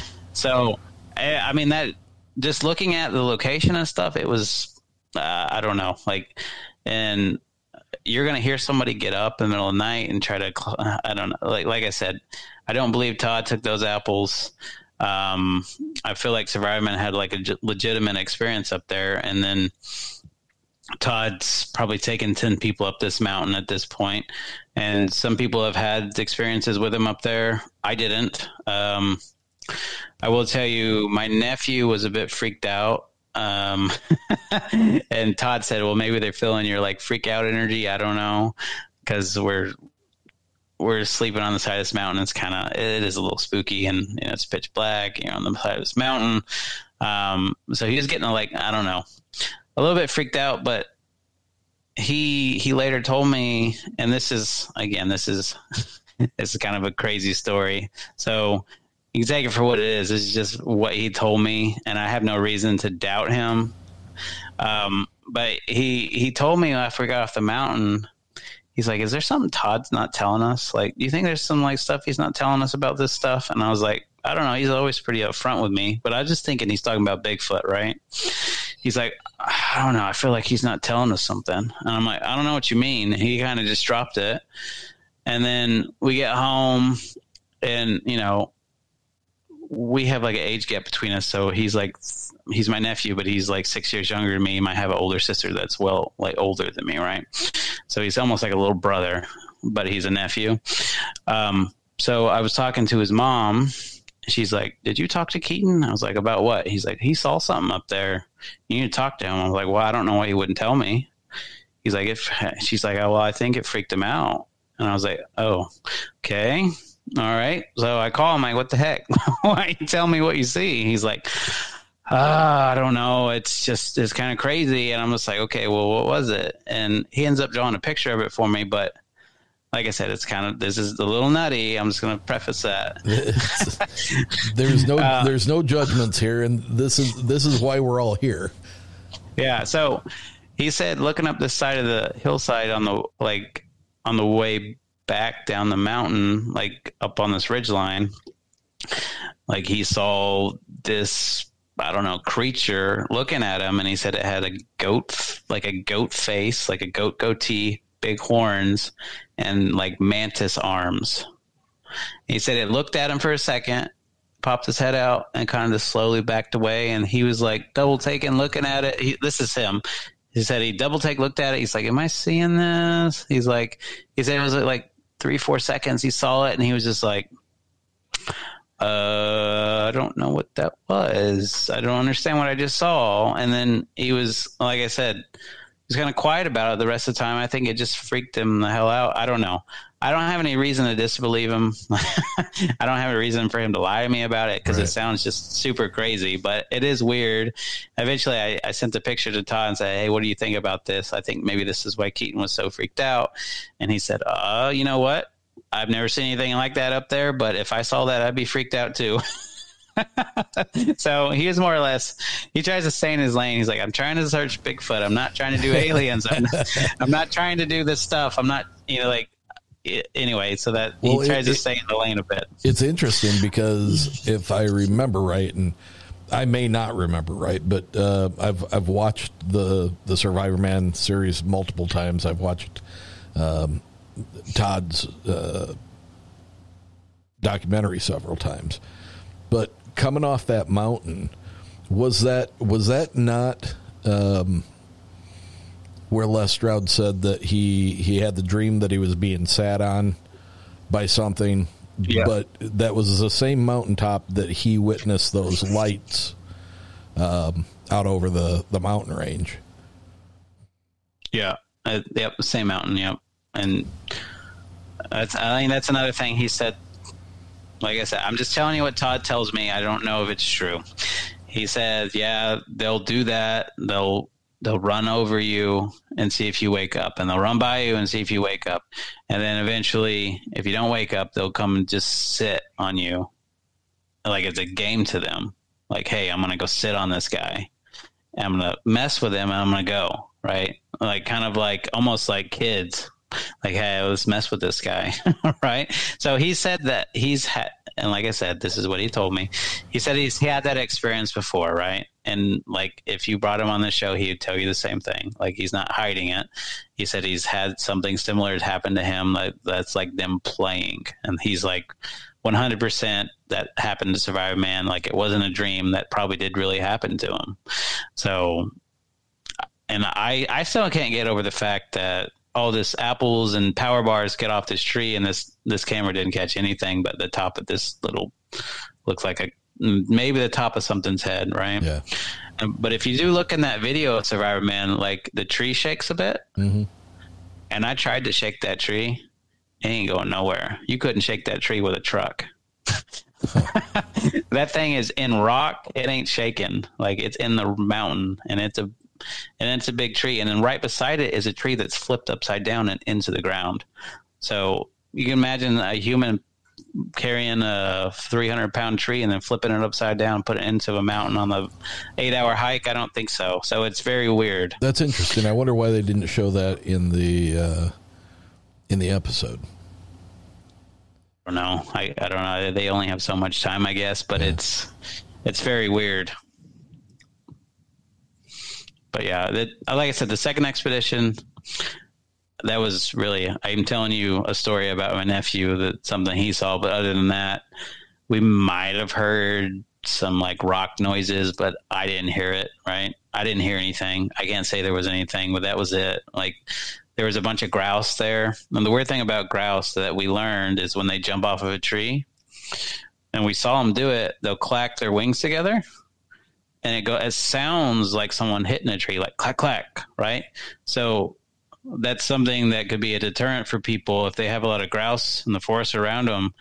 They will make that sound, and it does sound like, hey, that sounds like a Bigfoot hitting some, like two rocks together. But it, it's definitely a grouse, and we're like so annoyed. Like we wanted to, you know, take these grouse out, but we also didn't want bears to come and like smell it, so we Right. we just let them be free. But um, that that was kind of irritating. But uh, you know, we I still um, I don't know. I felt like even though I didn't have an experience that time, like I don't know, maybe they just weren't around. Like I don't think you're going to get that every time. Todd, Todd pretty much says, you know, most of the time you have something, but every now and then you don't. Like he can't. He's he's like I'm not 100. percent So it is what it is. So I was like, you know, first time I went out, I got some cool stuff. Second time, nothing. And I honestly love this area. It's beautiful. All that land up there, just getting fresh air and being away from technology from or for like a week, it almost rejuvenates you, in my opinion. So I like to go up there. If any of anybody don't see anything, I have a good time at this point. so it's almost like um, we talk Bigfoot and we, you know, have a good time just in nature and like beautiful mountains and everything else, right?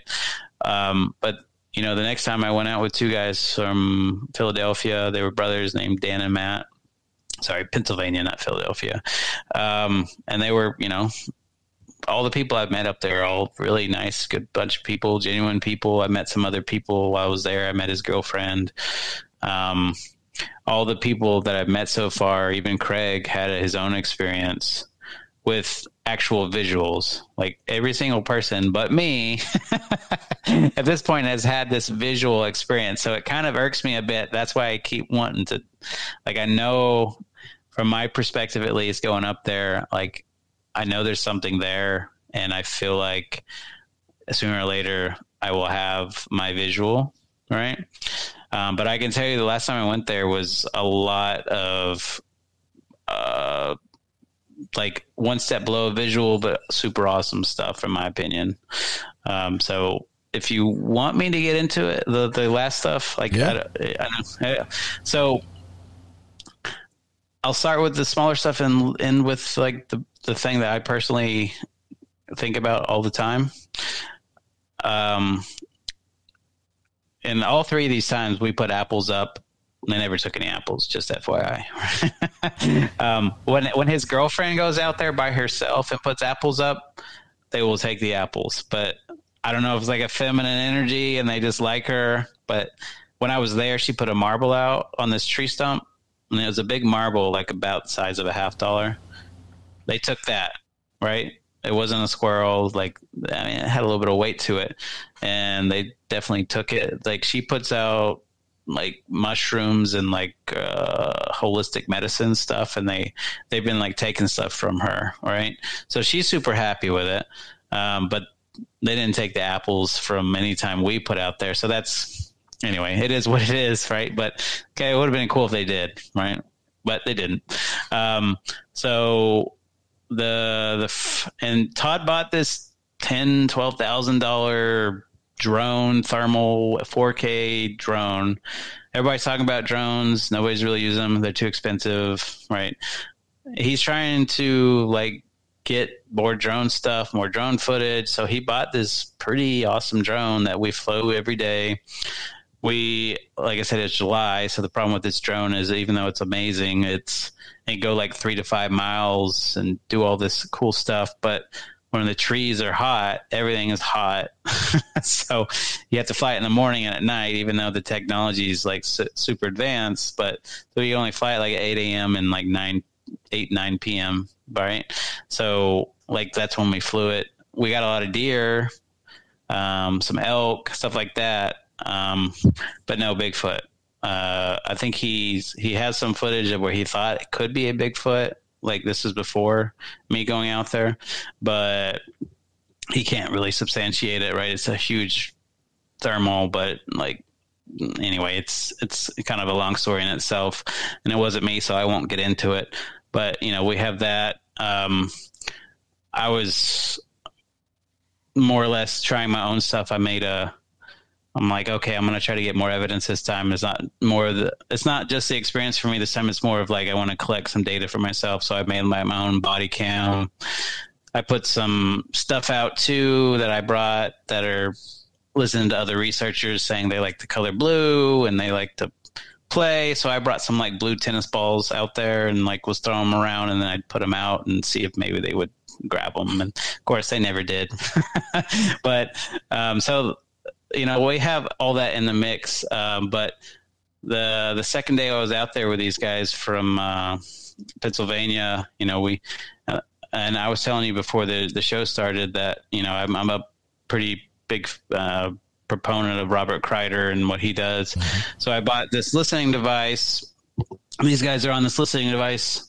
It's probably eight at eight eight o'clock and they're listening around and they're like what you know they're hearing stuff. They're hearing something walking in the woods by Poodley, and they're like, "What the heck?" And they're like, you know, they're switching back and forth, and they they think they hear like I wasn't hearing it right. I really bought it for everyone to use, so I was like happy they were hearing something, and like you know they heard I don't know, like almost like a grunt is what they said, and then Todd was more or less like okay, and his Todd's girlfriend Ashley showed up.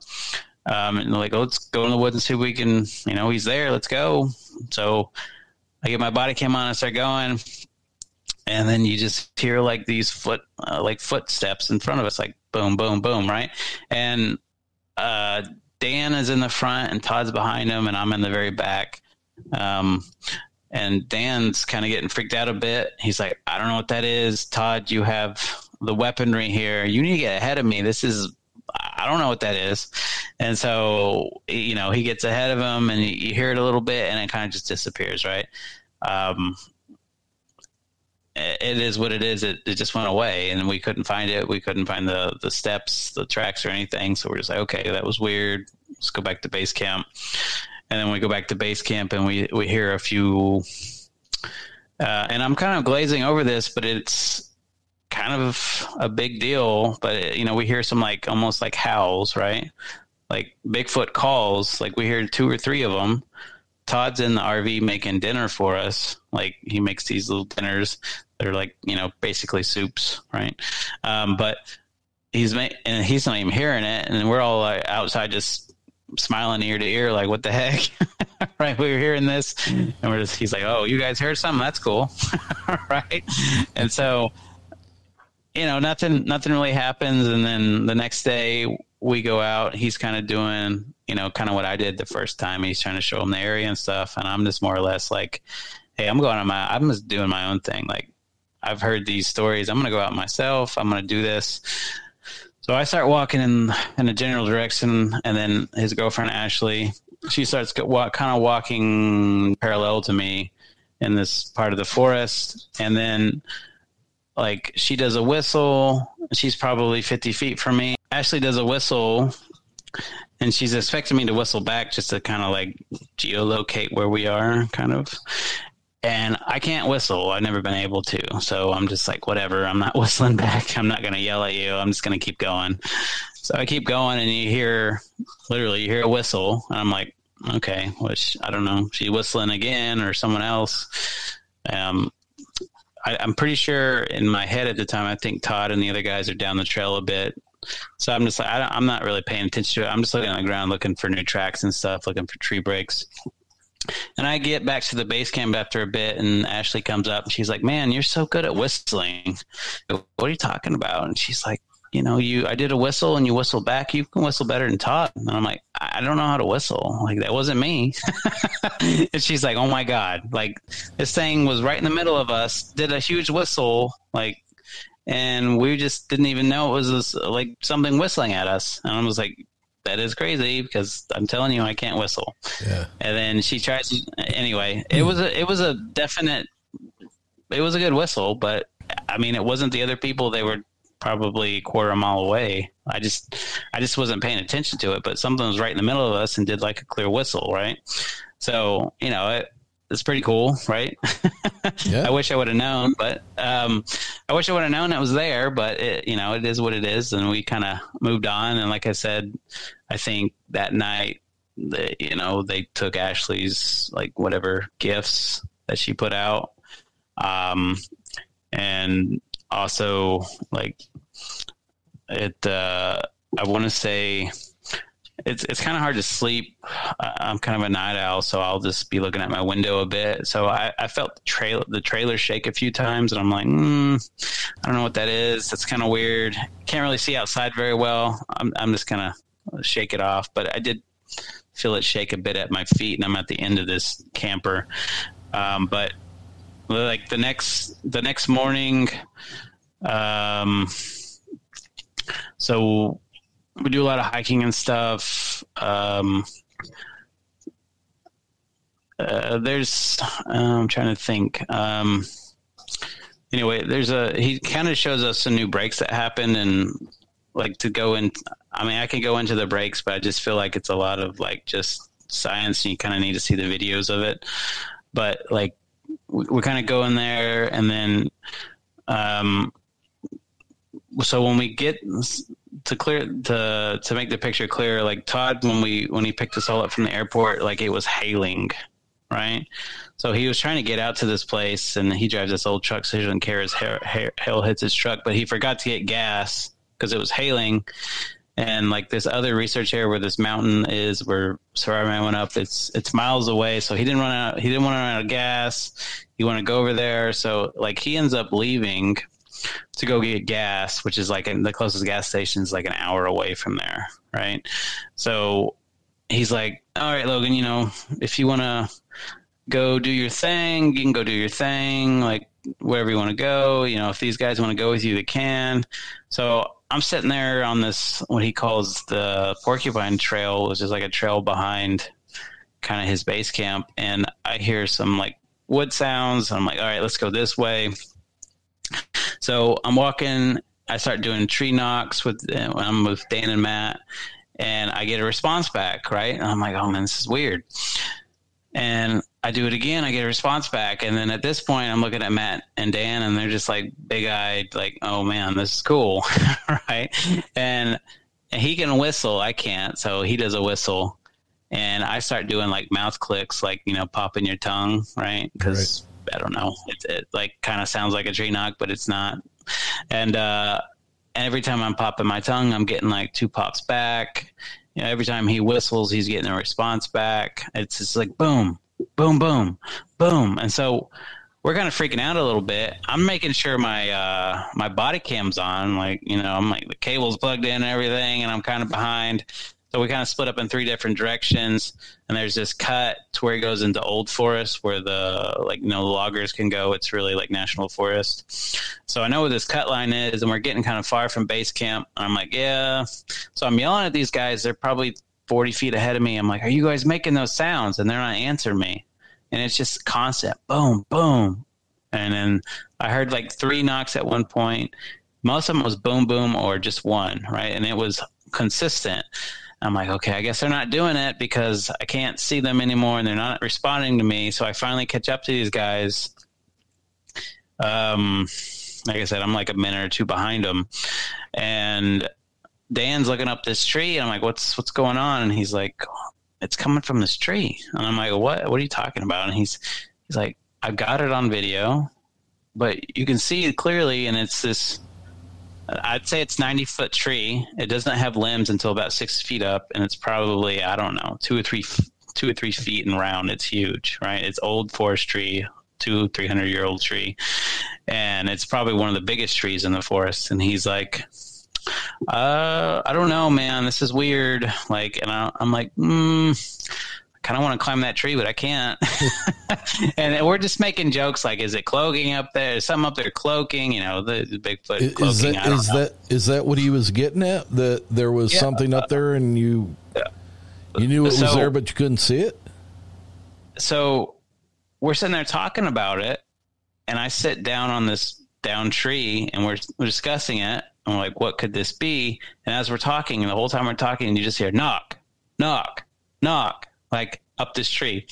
I'm looking at a tree. There's no tree rubbing on it. I know what a tree rub sounds like, mm-hmm. and it's like a boom, boom, like. And I'm just like, I don't understand, guys. Like, there's something up this tree, and then nothing against Dan, but he he's like, you know, maybe it's just the tree, like the like a knot in the tree expanding and it's popping and it's popping, and I'm like, I don't know. At this maybe like could be. He's like, you know, maybe I, I think maybe I've seen that before on like a video, and I'm like, uh, I don't know, could be, I don't know. But the whole time we're talking, it keeps interrupting us and just knocking and knocking, and I'm just like, I really wish I could just cut this tree down. or to like go climb this tree because I'm you look up it and you can't see the top right and it gets kind of bushy around 60 feet and then if you really wanted to see over that 60, 70 feet, you really can't. It's like foliage and, you know, you can't see it clearly. You can't see the top clearly. Um, I do like a very brief kind of half circle around the tree because I'm a little disheartened because I'm almost in agreement with Dan. Like maybe it is a natural tree sound. Like I don't know. Like I don't live in this forest. Maybe I've never heard a tree pop that loud, but maybe it is a tree pop like maybe that's Dan's like, yeah, maybe that's what Bigfooters hear in these tree pops. I'm like, I don't know, maybe. So we're just openly discussing it, and I start walking around, and then we start finding tracks all around this tree. So we there's a like a, like I said, 15, 16 foot or sorry, 16 inch track right there, big one. I'm like, oh. He's like, yeah, there's one right there. And then I start walking about 10 feet ahead, and there's smaller tracks, clear ones, look like a smaller version of the big one. I'm like, I don't know, guys. There's tracks all around here. Like you can see where a couple deer laid. There's deer scat. There's actual bear scat. Um, there's actually an old jerry can there that's not very old, actually, but a, a, bear had chewed on it and brought it there. I don't know why a bear would do that and why it would be at this tree. It's kind of an odd coincidence, but it's there. And we're just kind of sitting there, and I don't know what to do. Todd's not there. And I'm just like, uh, it's get it's four, and this is in the middle of the day. It's four in the afternoon, right? There's no, and again, there's no wind. It's not tree rub it's just this tree's talking to us, right? and I don't have like a thermal or anything. I can't anyway, and not like I have a thermal camera with where I can try to see some heat vision or anything. So uh, I mean, the only option we have is uh, sit there all day or just keep going because at at this point, um, I'm uh, like, okay, well, I guess we can keep moving. And there's actually like a tree. Um, sorry, a, a, tree break pretty close there too, right? So there's a lot of you know trace evidence around this tree, but and it keeps knocking at us, and you know I'm more more and more like getting a little bit disheartened because I'm kind of on Dan's. Okay, maybe it's natural. Like I don't understand, but why would it start knocking at us? Like at that moment we started doing knocks, and why did it lead us here, and then keep doing it? We're like, okay, well, we're just gonna walk this way and kind of circle back to base camp at this point, we're probably half a mile away from base camp, right? Um, so we're like, okay, anything behind us that's hearing knock sound, we'll just disregard and say it's that tree. So we probably get 100 feet away, and then you just hear one big loud knock, and then it stops. Doesn't do it anymore. I'm just like, of course, right? I don't know. So again, I don't know what to think of it and in hindsight, I wish I would have just stayed there.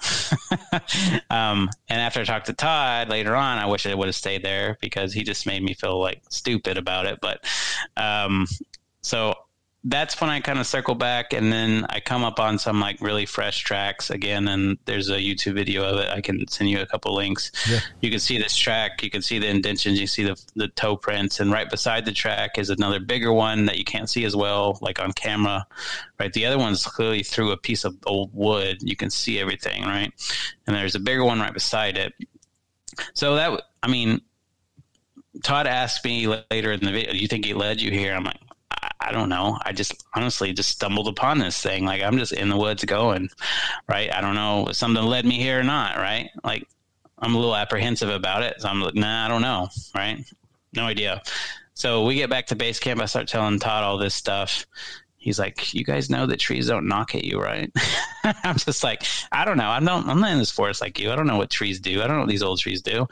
He's like, "Yeah, well, you start knocking. He's knocking at you. It's knocking back at you. You get there. You see footprints. You see tree breaks. It's still knocking at you. And then when you're leaving, it stops. You think? I mean, he's like, "How much more evidence do you guys want?" That I, I'm really think there was some like to me. I think there was some of that tree messing with you guys.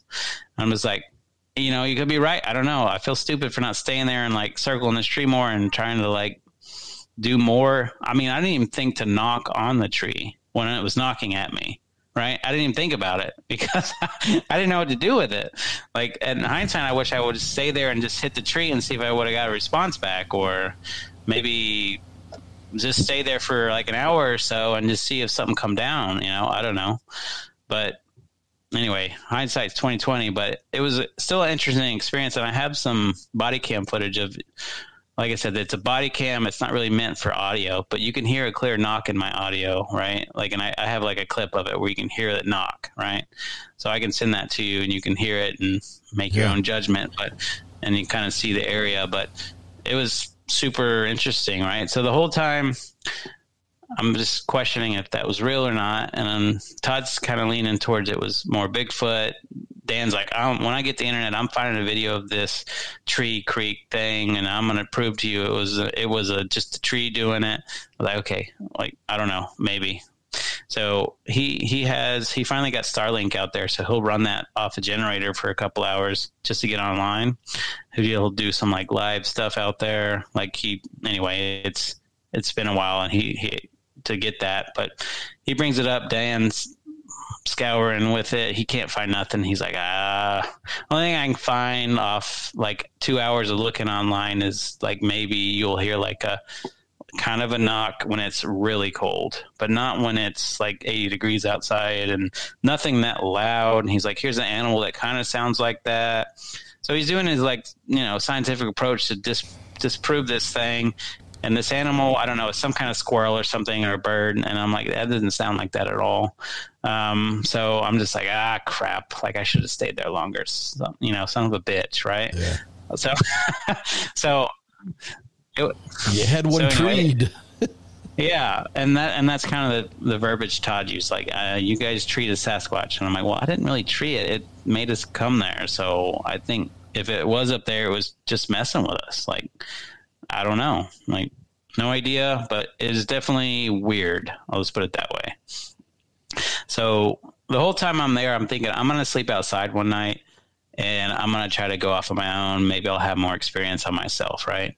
So the whole time I'm there, I'm trying to find a spot that I feel like is a good spot, and I'm not really finding one. And, and again, this is the middle of nowhere forest. It's very hard to go. I don't know. Like I said, Todd has more balls than me, but it's very intimidating to go out in the middle of the woods, pitch black, dark, by yourself, right in the I middle of say. nowhere.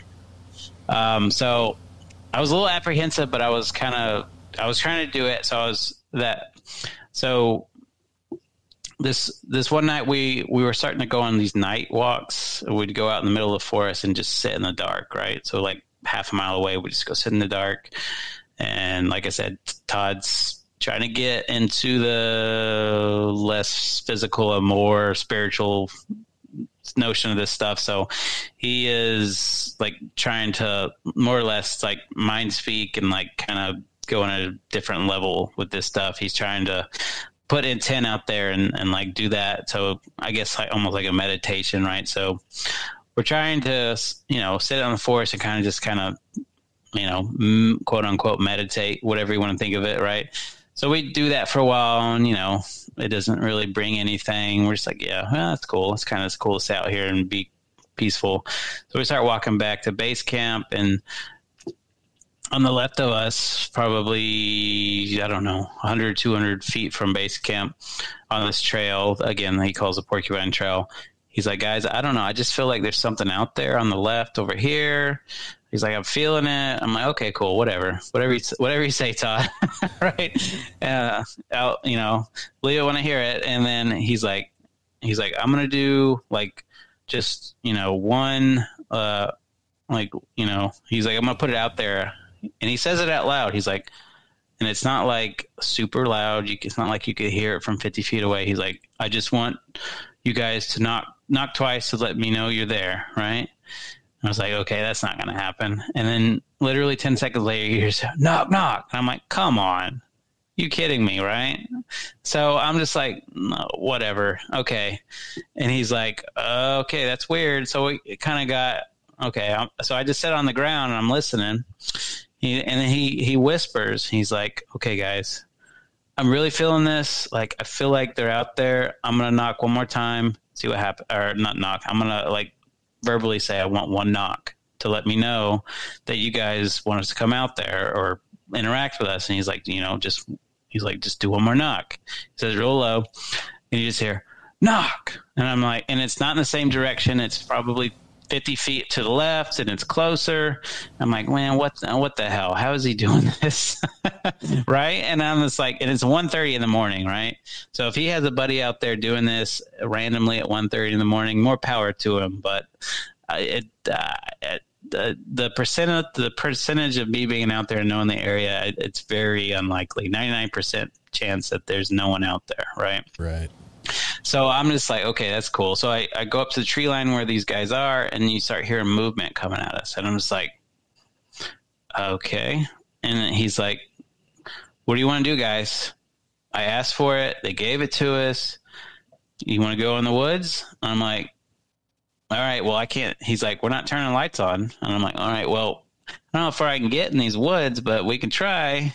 So let's do it. So we walk 100 feet into these woods, like kind of straight on to the right a little bit, and we get to a spot. We sit down. I mean, you know, he's kind of more or less sitting, thinking, meditating, if you want to say. We're all just real silent. And then you start hearing stuff behind us walking around, like moving. And then you start hearing stuff coming towards us. And I'm just like, ah, okay, what am I going to do here? I can't, it's pitch black. I can't see anything. Like, even if there's someone in front of me, I can't see it.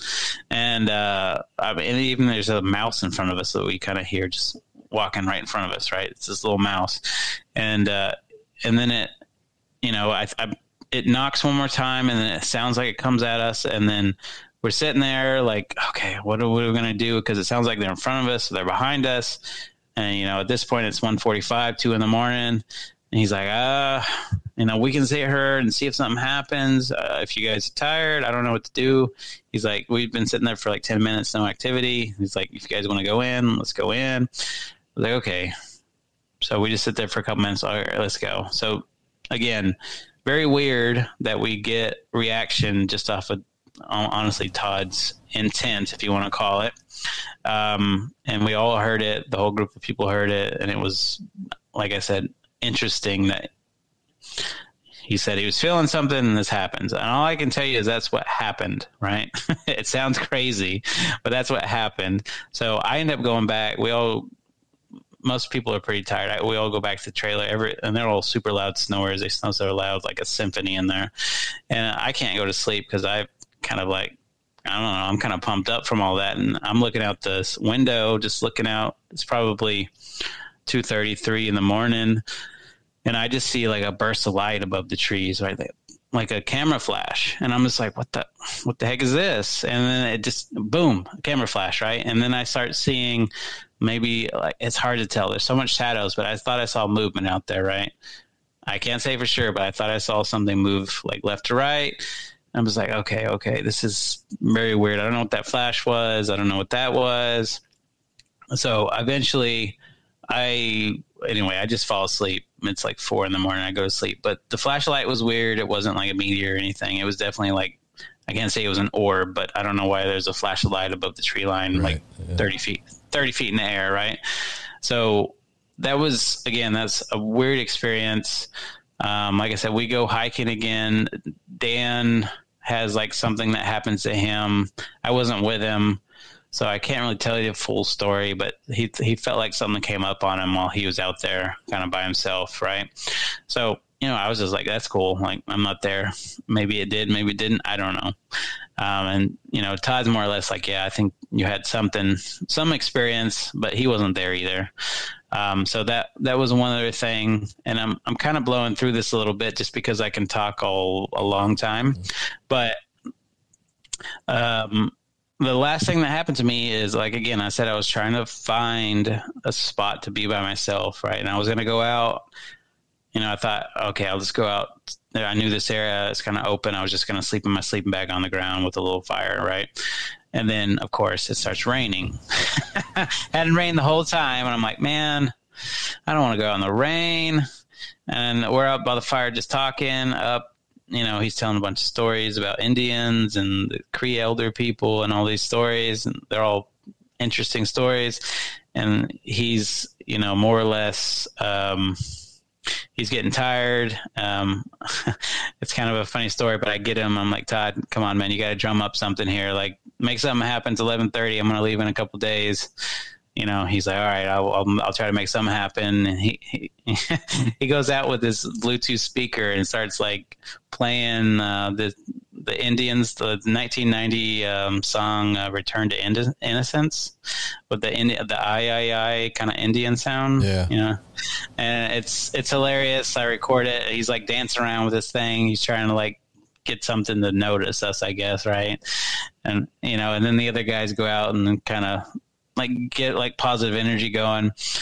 And um, I actually have a recording of it. It's pretty funny. so that all dumbs down. Nothing happens. I'm like, all right, I'm to just sleep by the fire. It stops raining. I'm like, I'm just to sleep by the fire by myself. And so I lay down. It's probably one o'clock. Every, um, Matt and Todd go into the trailer. And then Dan's out there with me. He's like, "You don't mind if I just sit out for a little bit? I can't go to sleep. I'm just kind of like." He's like, "He he likes knives. He's like whittling this wood with his knives." And I'm like, "I don't care, man. Just whatever you want to do." And uh, so I kind of doze off a little bit. It's like two o'clock. I open my eyes. I don't have no idea what time it is. It's dark outside. I see Dan with his head back on this chair snoring, right? So I didn't even know he fell asleep out there. I was like, ah, he fell asleep, like whatever. Right? I'm, just, I'm not, I'm not gonna wake him. Um, so, and again, I don't know what time it is until after, but I'm gonna tell you what time it is just up front.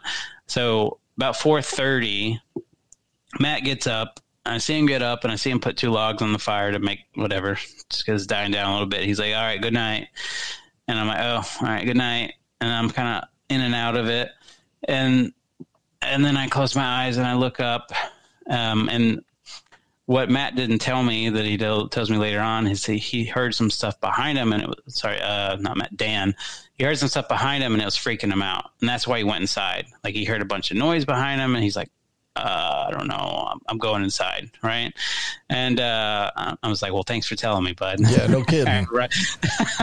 so I'm looking at the fire. I'm on my right side, kind of like laying on my side, right? And I'm kind of on a slant a little bit, like you know how a fire pit you kind of have a slant down a little bit. So I'm on a slant, kind of where I can't turn all the way to my left, really, because I'm still kind of at an angle. And I'm like, okay, I'm gonna try to get some sleep, and then I kind of wake up, and at this point, it's about five, five, five ten, five fifteen, um, and I don't know what time the sun comes up here because I've been waking up around seven, and it just it's already up, right? Uh, but apparently, at this time of the year, mountain time, it really the stars don't really come out about till midnight, and then the sun comes up about five. So I'm not used to that. Um, I'm used to my central time zone and a little bit different ratio. So I don't I don't really know till later till I look at my phone, but it's about five five fifteen, and I start seeing the glimmer of blue dawn right in my right eye. I'm oh, okay, it's nothing's gonna happen. I can you know I can finally kind of get some rest right. And I'm, at this point, I'm alone. I can hear all three of those guys snoring from 20 feet away, right? And as I turn uh, from my side to my back, to, and I put my hands down and try to get more comfortable. And I'm, and that's my exact thought was, all right, I can sleep now, right? Nothing's to happen. And as I lay down and do that, something was behind me, watching me, right? And as I turn, I spooked it because I didn't know I was going to turn. And all you hear is two feet jump backwards, like, and I'm like, oh, son of a bitch what the hell is going on? Right? It was like boom, boom. And it was like not like a loud boom, boom, but you know when someone hits the ground, the sound of two yeah. feet hitting, right? That's what it sounded like. Um, and the substrate there is kind of dirt, grassy, right? So I could hear it clearly, and I'm on my back, and my heart's going super fast. I'm pretty sure you can see it through the sleeping bag, right? And I can't fully turn to my left because I'm just like I said, I'm kind of at an angle. So for me to turn all the way left, I'd have to turn my entire body, right? So at this point, I'm a little freaked out. I'm trying to open my left eye so I can see more of my peripheral out of my left, but my body's not letting me, right? So I have my right eye cracked. I can see like the the blue dawn almost a little bit. I'm like, oh man, I don't know what to do here. I need to calm down. Like I know I heard that. All right, I'm just gonna. I'm thinking in my head. I'm just gonna calm down get my heart rate to go down. I'm to listen just to make sure I'm not crazy, right? So I'm I, about a minute and a half goes by, and I just hear ch, ch, ch, and like footprints walking, like feet dropping beside me, right? And it's it's literally four or five feet from me, and I'm like, oh, my heart rate starts going up again. I'm like, oh man, I'm at a total disadvantage right here. I'm on the ground at an angle. That this is like a in, big, big in foot. a sleeping bag in a sleeping bag. I have a knife in the bag with me and a shotgun to my right. that's not. I have to grab for it, right? And I, am I'm, I'm going in my head. I'm like, okay, that's that's not a bear. What it tried to jump on me already. Okay, it didn't sound like a bear. Uh, you know, it's not making sounds. It's definitely two feet. It's walking beside me. I'm going through these motions in my head. I'm like, okay, I have the total disadvantage. I'm on the ground. It's above me if I turn to my left, is it going to like scream at me and kick me in the face? Is it, you know, I'm going through all these scenarios in my head. I'm like, okay, I just need to calm down. And I keep hearing it like walk beside me and I'm trying to open my left eye and I'm like, man, I can't, I can't get this eye to open. It's it's a little bit of fear. If you're not out there, you could probably say, "Oh man, this guy's." I would have looked like I would just like popped up and looked, and I, I would have saw me a Bigfoot, right? And I was like, I was trying to, but man, that that notion of the unknown and the fear just kind of hits you, and you're by yourself, and it's like. And at the same time, I don't want to like make this thing go away. I want it to like think I'm asleep and like walk around me, and maybe it'll go in front of me. I could catch a peek without moving, you know. So that's what I'm doing, and I keep hearing the footfalls, and it's so light. It's um, it's like I don't know. It's I, it's so light. The, the the feet walking are just so light. It's barely I can barely hear it, like the grass movement. Right? I'm like, okay, I've got to. I came out there. I got to look. I so I'm gonna turn to my right and act like I'm rolling over to my right, and then I'm just gonna like kind of yawn a little bit, and then I'm just going to pop my head over back over my shoulder and try to look as fast as I can. So that's what I did, right? I hear all that. I turn to my right. I'm like, like I made like a sound to let it know I'm like somewhat awake, and then I pop my head over, and there's nothing there. I, there's whatever was right beside me, it's gone. I'm like, ah. Oh. I'm like, I get up. I'm looking for prints. I'm looking around. Like the sun is almost all the way up now. I'm like, oh man, like I really I wanted the courage to look at this thing, but man, it was right up on me, and I was like, "Oh my god, I, I can't, I can't do it!" Like, so anyway, Todd more or less says everybody gets what they need. so to me, that was like I can still hear those sounds in my head, right? Yeah. I can still hear this thing walking by me, and it's like I was in the open air, and it was it was it was crazy, but like at the same time, like you know, it's to me, it's proof that there's definitely something there, even though I didn't see it. Um, and you know, maybe if I go out again, like I'll have the courage to pop my head over my shoulder. But you know, it really wasn't there for more than probably five minutes, right? And I did eventually get it, but it it was just it just ghosted me and left. Right, it was gone, and I don't know where it went or where it came out of. I have a general idea, but it didn't leave any tracks. It was just there, and like 10 minutes later, I'm looking at my phone. I'm like, oh man, it's only like 545. Like, when does the sun come up here? Right. And, and then I, and then Dan pops out to go to the bathroom. And I was like, should I tell this guy this happened? No, I'm just going to go back to sleep. I'll tell him when he wakes up. So I go, I walk around this place. I, I can't go back to sleep, but doing circles around this area, like the base camp. And uh, I just finally said, all right, whatever. I'm just going to, I'm just going to go back into the RV and lay down and at this point it's daylight it's probably seven o'clock and then i get up around 8.30 and todd's like hey anything i'm like oh yeah a lot of stuff and he's like what really I was like, yeah, because he thought I wasn't going to make it through the night. He's like, whatever, you'll be in this RV soon enough. I was like, oh no, I'm going to do it. Yeah, I think and I, I would have been. I would have been in the RV.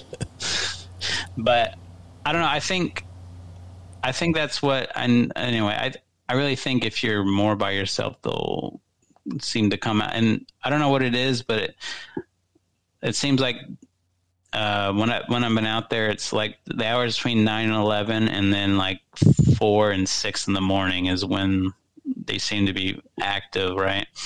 And I and you know I kind of just told Todd we did like a reenactment of it, and I kind of he I don't know. He's really bad about posting videos, but I, I made him a video of it. He he still hasn't put it on YouTube, but um, you know, he was anyway. It, it's what I, I I definitely had an experience out there, right? So, to me, to end the story is whatever's happening out there is happening, and I can't find any evidence that Todd's faking anything, right? So you can take it for what it is, and I can't find any evidence of how he made those videos or you know, and I'm not going to say he made a, a million dollar Muppet because I just know the guy and he doesn't have the resources, the time, or the know how to do that. Um, so to me, I had legitimate experiences so far, and they're convinced me that Todd is legitimate, right? So you you got to have to make you know your own informant. You know, if if you don't go out there, it's hard to say. But if you're just blindly judging this guy saying he's fake, I really think you need to give him more credence, right? So, I mean, that's that's pretty much it. Well, that's a that's a lot. I mean,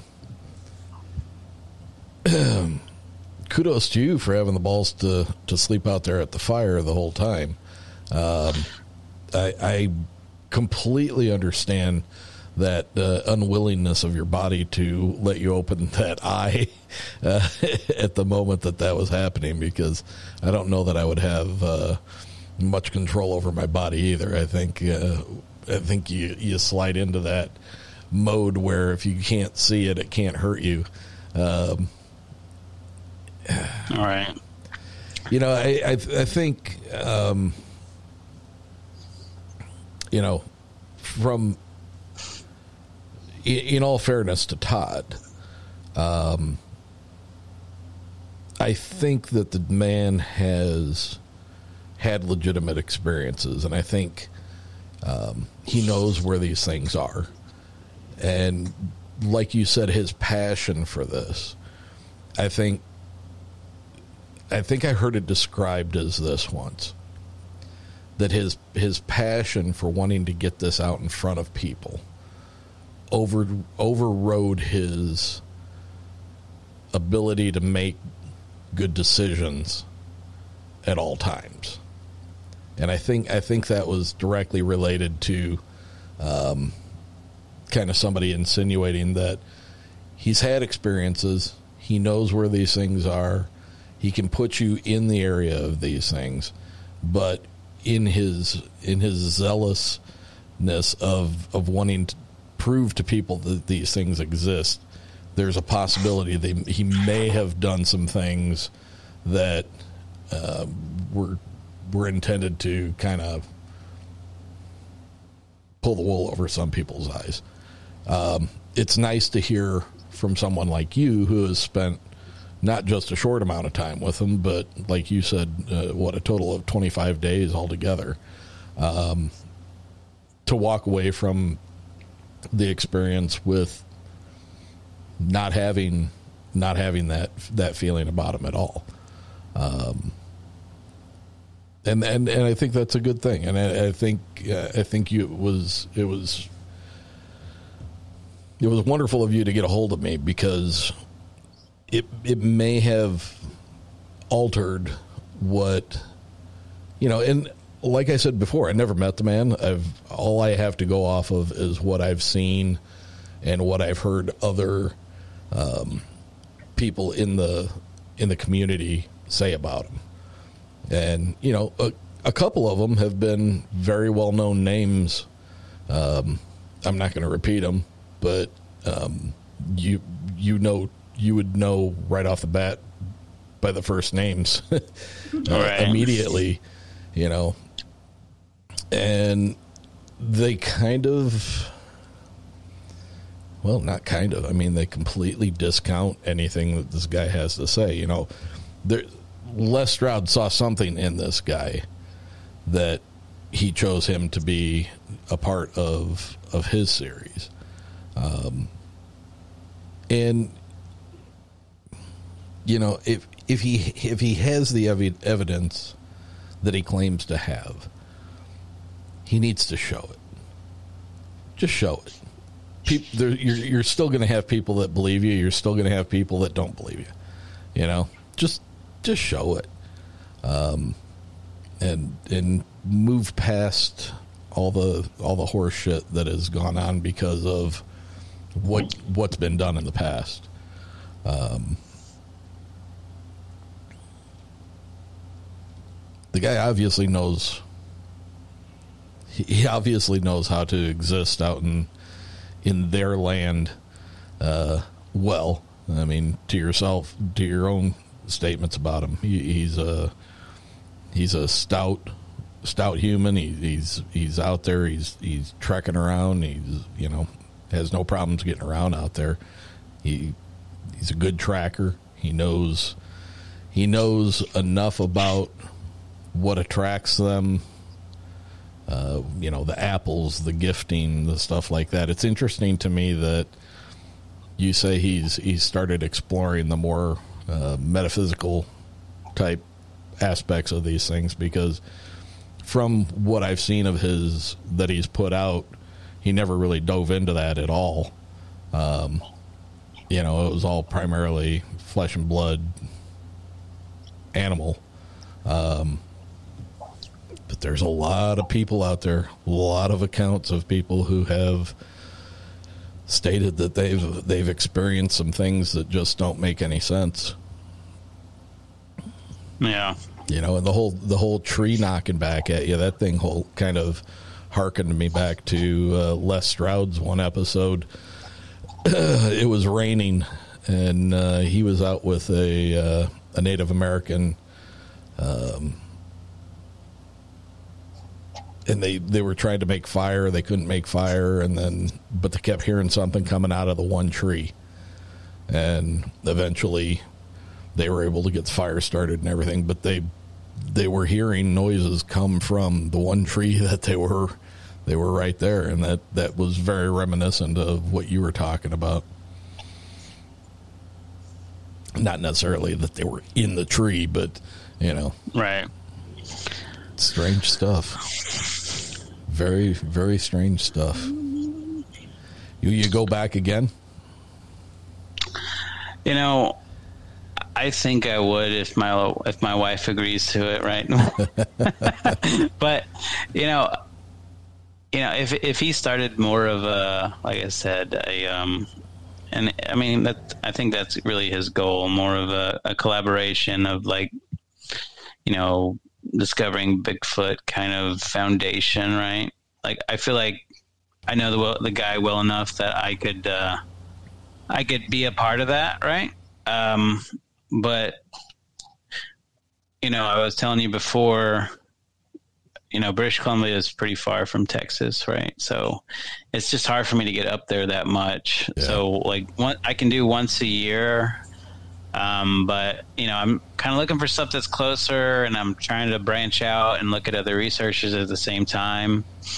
So I've I've kind of you know I've made my uh, deductions about Todd, and you know I've I'm still friends. I still talk to him. We still have ideas. I still bounce stuff off off of him. You know, we still want to kind of put since there's so much activity around that trailer, and know people are so apprehensive about putting cameras up because they think you know no activity with cameras. He, he more or less is like you know they're coming around the, the camp so much. Let's just maybe we should just put cameras up and then put a you know a, a you know a live feed up at all times that people can log into and go to and you know i have I'm pretty sure i could help him do that right um so i mean there's there's stuff that we're kind of bouncing around and i'd i'd worked with him i'd, I'd work with him on that stuff if it comes down to it um like i said he's working on another documentary uh, you know, he's trying to get more, you know, big names come out there to kind of spread it. But, you know, it's, I, I definitely go out there and I definitely, the next guy I'd love to go out with is Robert Kreider. if he could, if he would, uh, if he would agree to it, I'd love to go out with him. Uh, a lot of respect for him. Um, but yeah, I just, you know, the amount of time I have, I want to, if I'm going to go out for a week or a little bit longer than a week, I want to go to a spot where I know there's activity.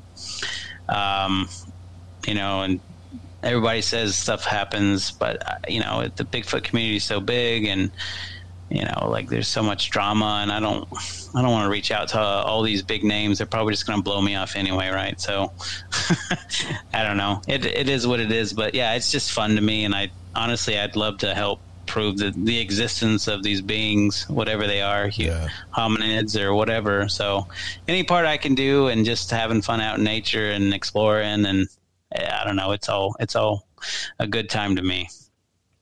Well, Logan, I, appreciate you getting right, getting back with me as quickly as you did.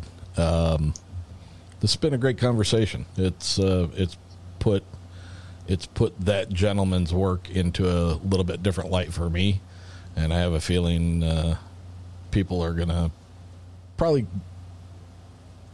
I don't know that it's going to change their opinion, but at least it's going to give them another perspective um, on on looking at his work, and and might might get people to go back and start looking at his uh, his work that he has released again.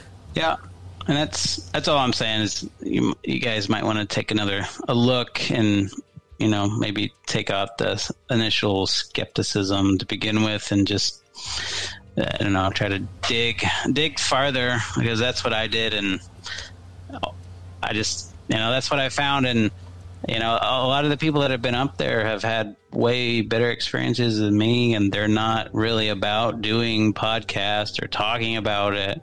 So yeah i know another guy that would probably come on and um, that's kind of working with him more that had a better experience than me right? And uh, the other guy craig when i went out with the first time he he had a he had his own experience on his own after that. So, and he, he actually went up to that camp like in the almost like when it was snow on the ground, which is dangerous because, like I said, and he found like tons of like footprints in the snow, and yeah. he sent me video like videos of it, and uh, and I'm anyway, like I said, there's a lot of people that out there that have had experience with Todd, but they're not like I'm not saying I'm promoted them, but they're not shouting about it at all, right? Right. They're just having they're they're having their experience and like, okay, yeah, I got what I needed and I'm done, right? so I don't know. I just I just wanted to uh, I don't know have people look at it a little harder. Well, I appreciate that. I do, and uh, you know, I've I've watched his documentaries several times, and I'll most likely go back to it again this weekend and watch it again after having talked to you about it. So um, that and the Survivorman uh, episodes are always a great rewatch. Uh, I can't ever really get tired of those either. So um, yeah, but we're coming up on two and a half hours. Seems to be pretty typical for my episodes. I can remember when I first started uh, thinking about doing a podcast that said keep it to around 45 minutes to an hour at the most because you lose people's attention. And uh, I, I, don't I don't think that's completely accurate. um, they, they seem to be they seem to be going two two and a half hours a lot lately. So um, I appreciate you. Thanks for reaching out to me. I've got some information that I want to get to you after we shut this down. And uh, if you if you get into any more, I'd love to hear about it. Yeah, for sure. If I, if I go back out next year, I'll I'll definitely let you know. That'd be awesome. Logan, thank you so much. I appreciate being on uncomfortable. Thank your sister for me for uh, turning you on to the show and uh, I appreciate you guys listening. Yeah, for sure. I will let her know. Thank you. Good night.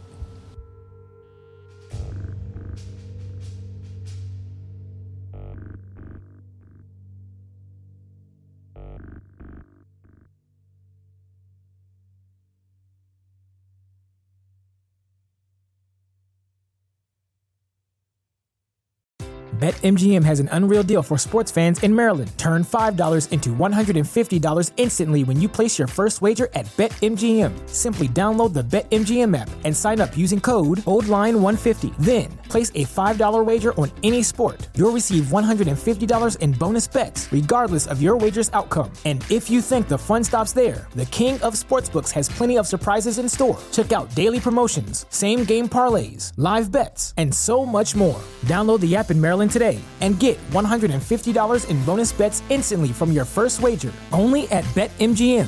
BetMGM and GameSense remind you to play responsibly. See BetMGM.com for terms. 21 plus only. Maryland only. New customer offer. Subject to eligibility requirements. Rewards are non withdrawable bonus bets that expire in seven days. From issuance, please play responsibly. For help, visit mdgamblinghelp.org or call 1 800 Gambler in partnership with MGM National Harbor. Promotional not available in Washington, D.C.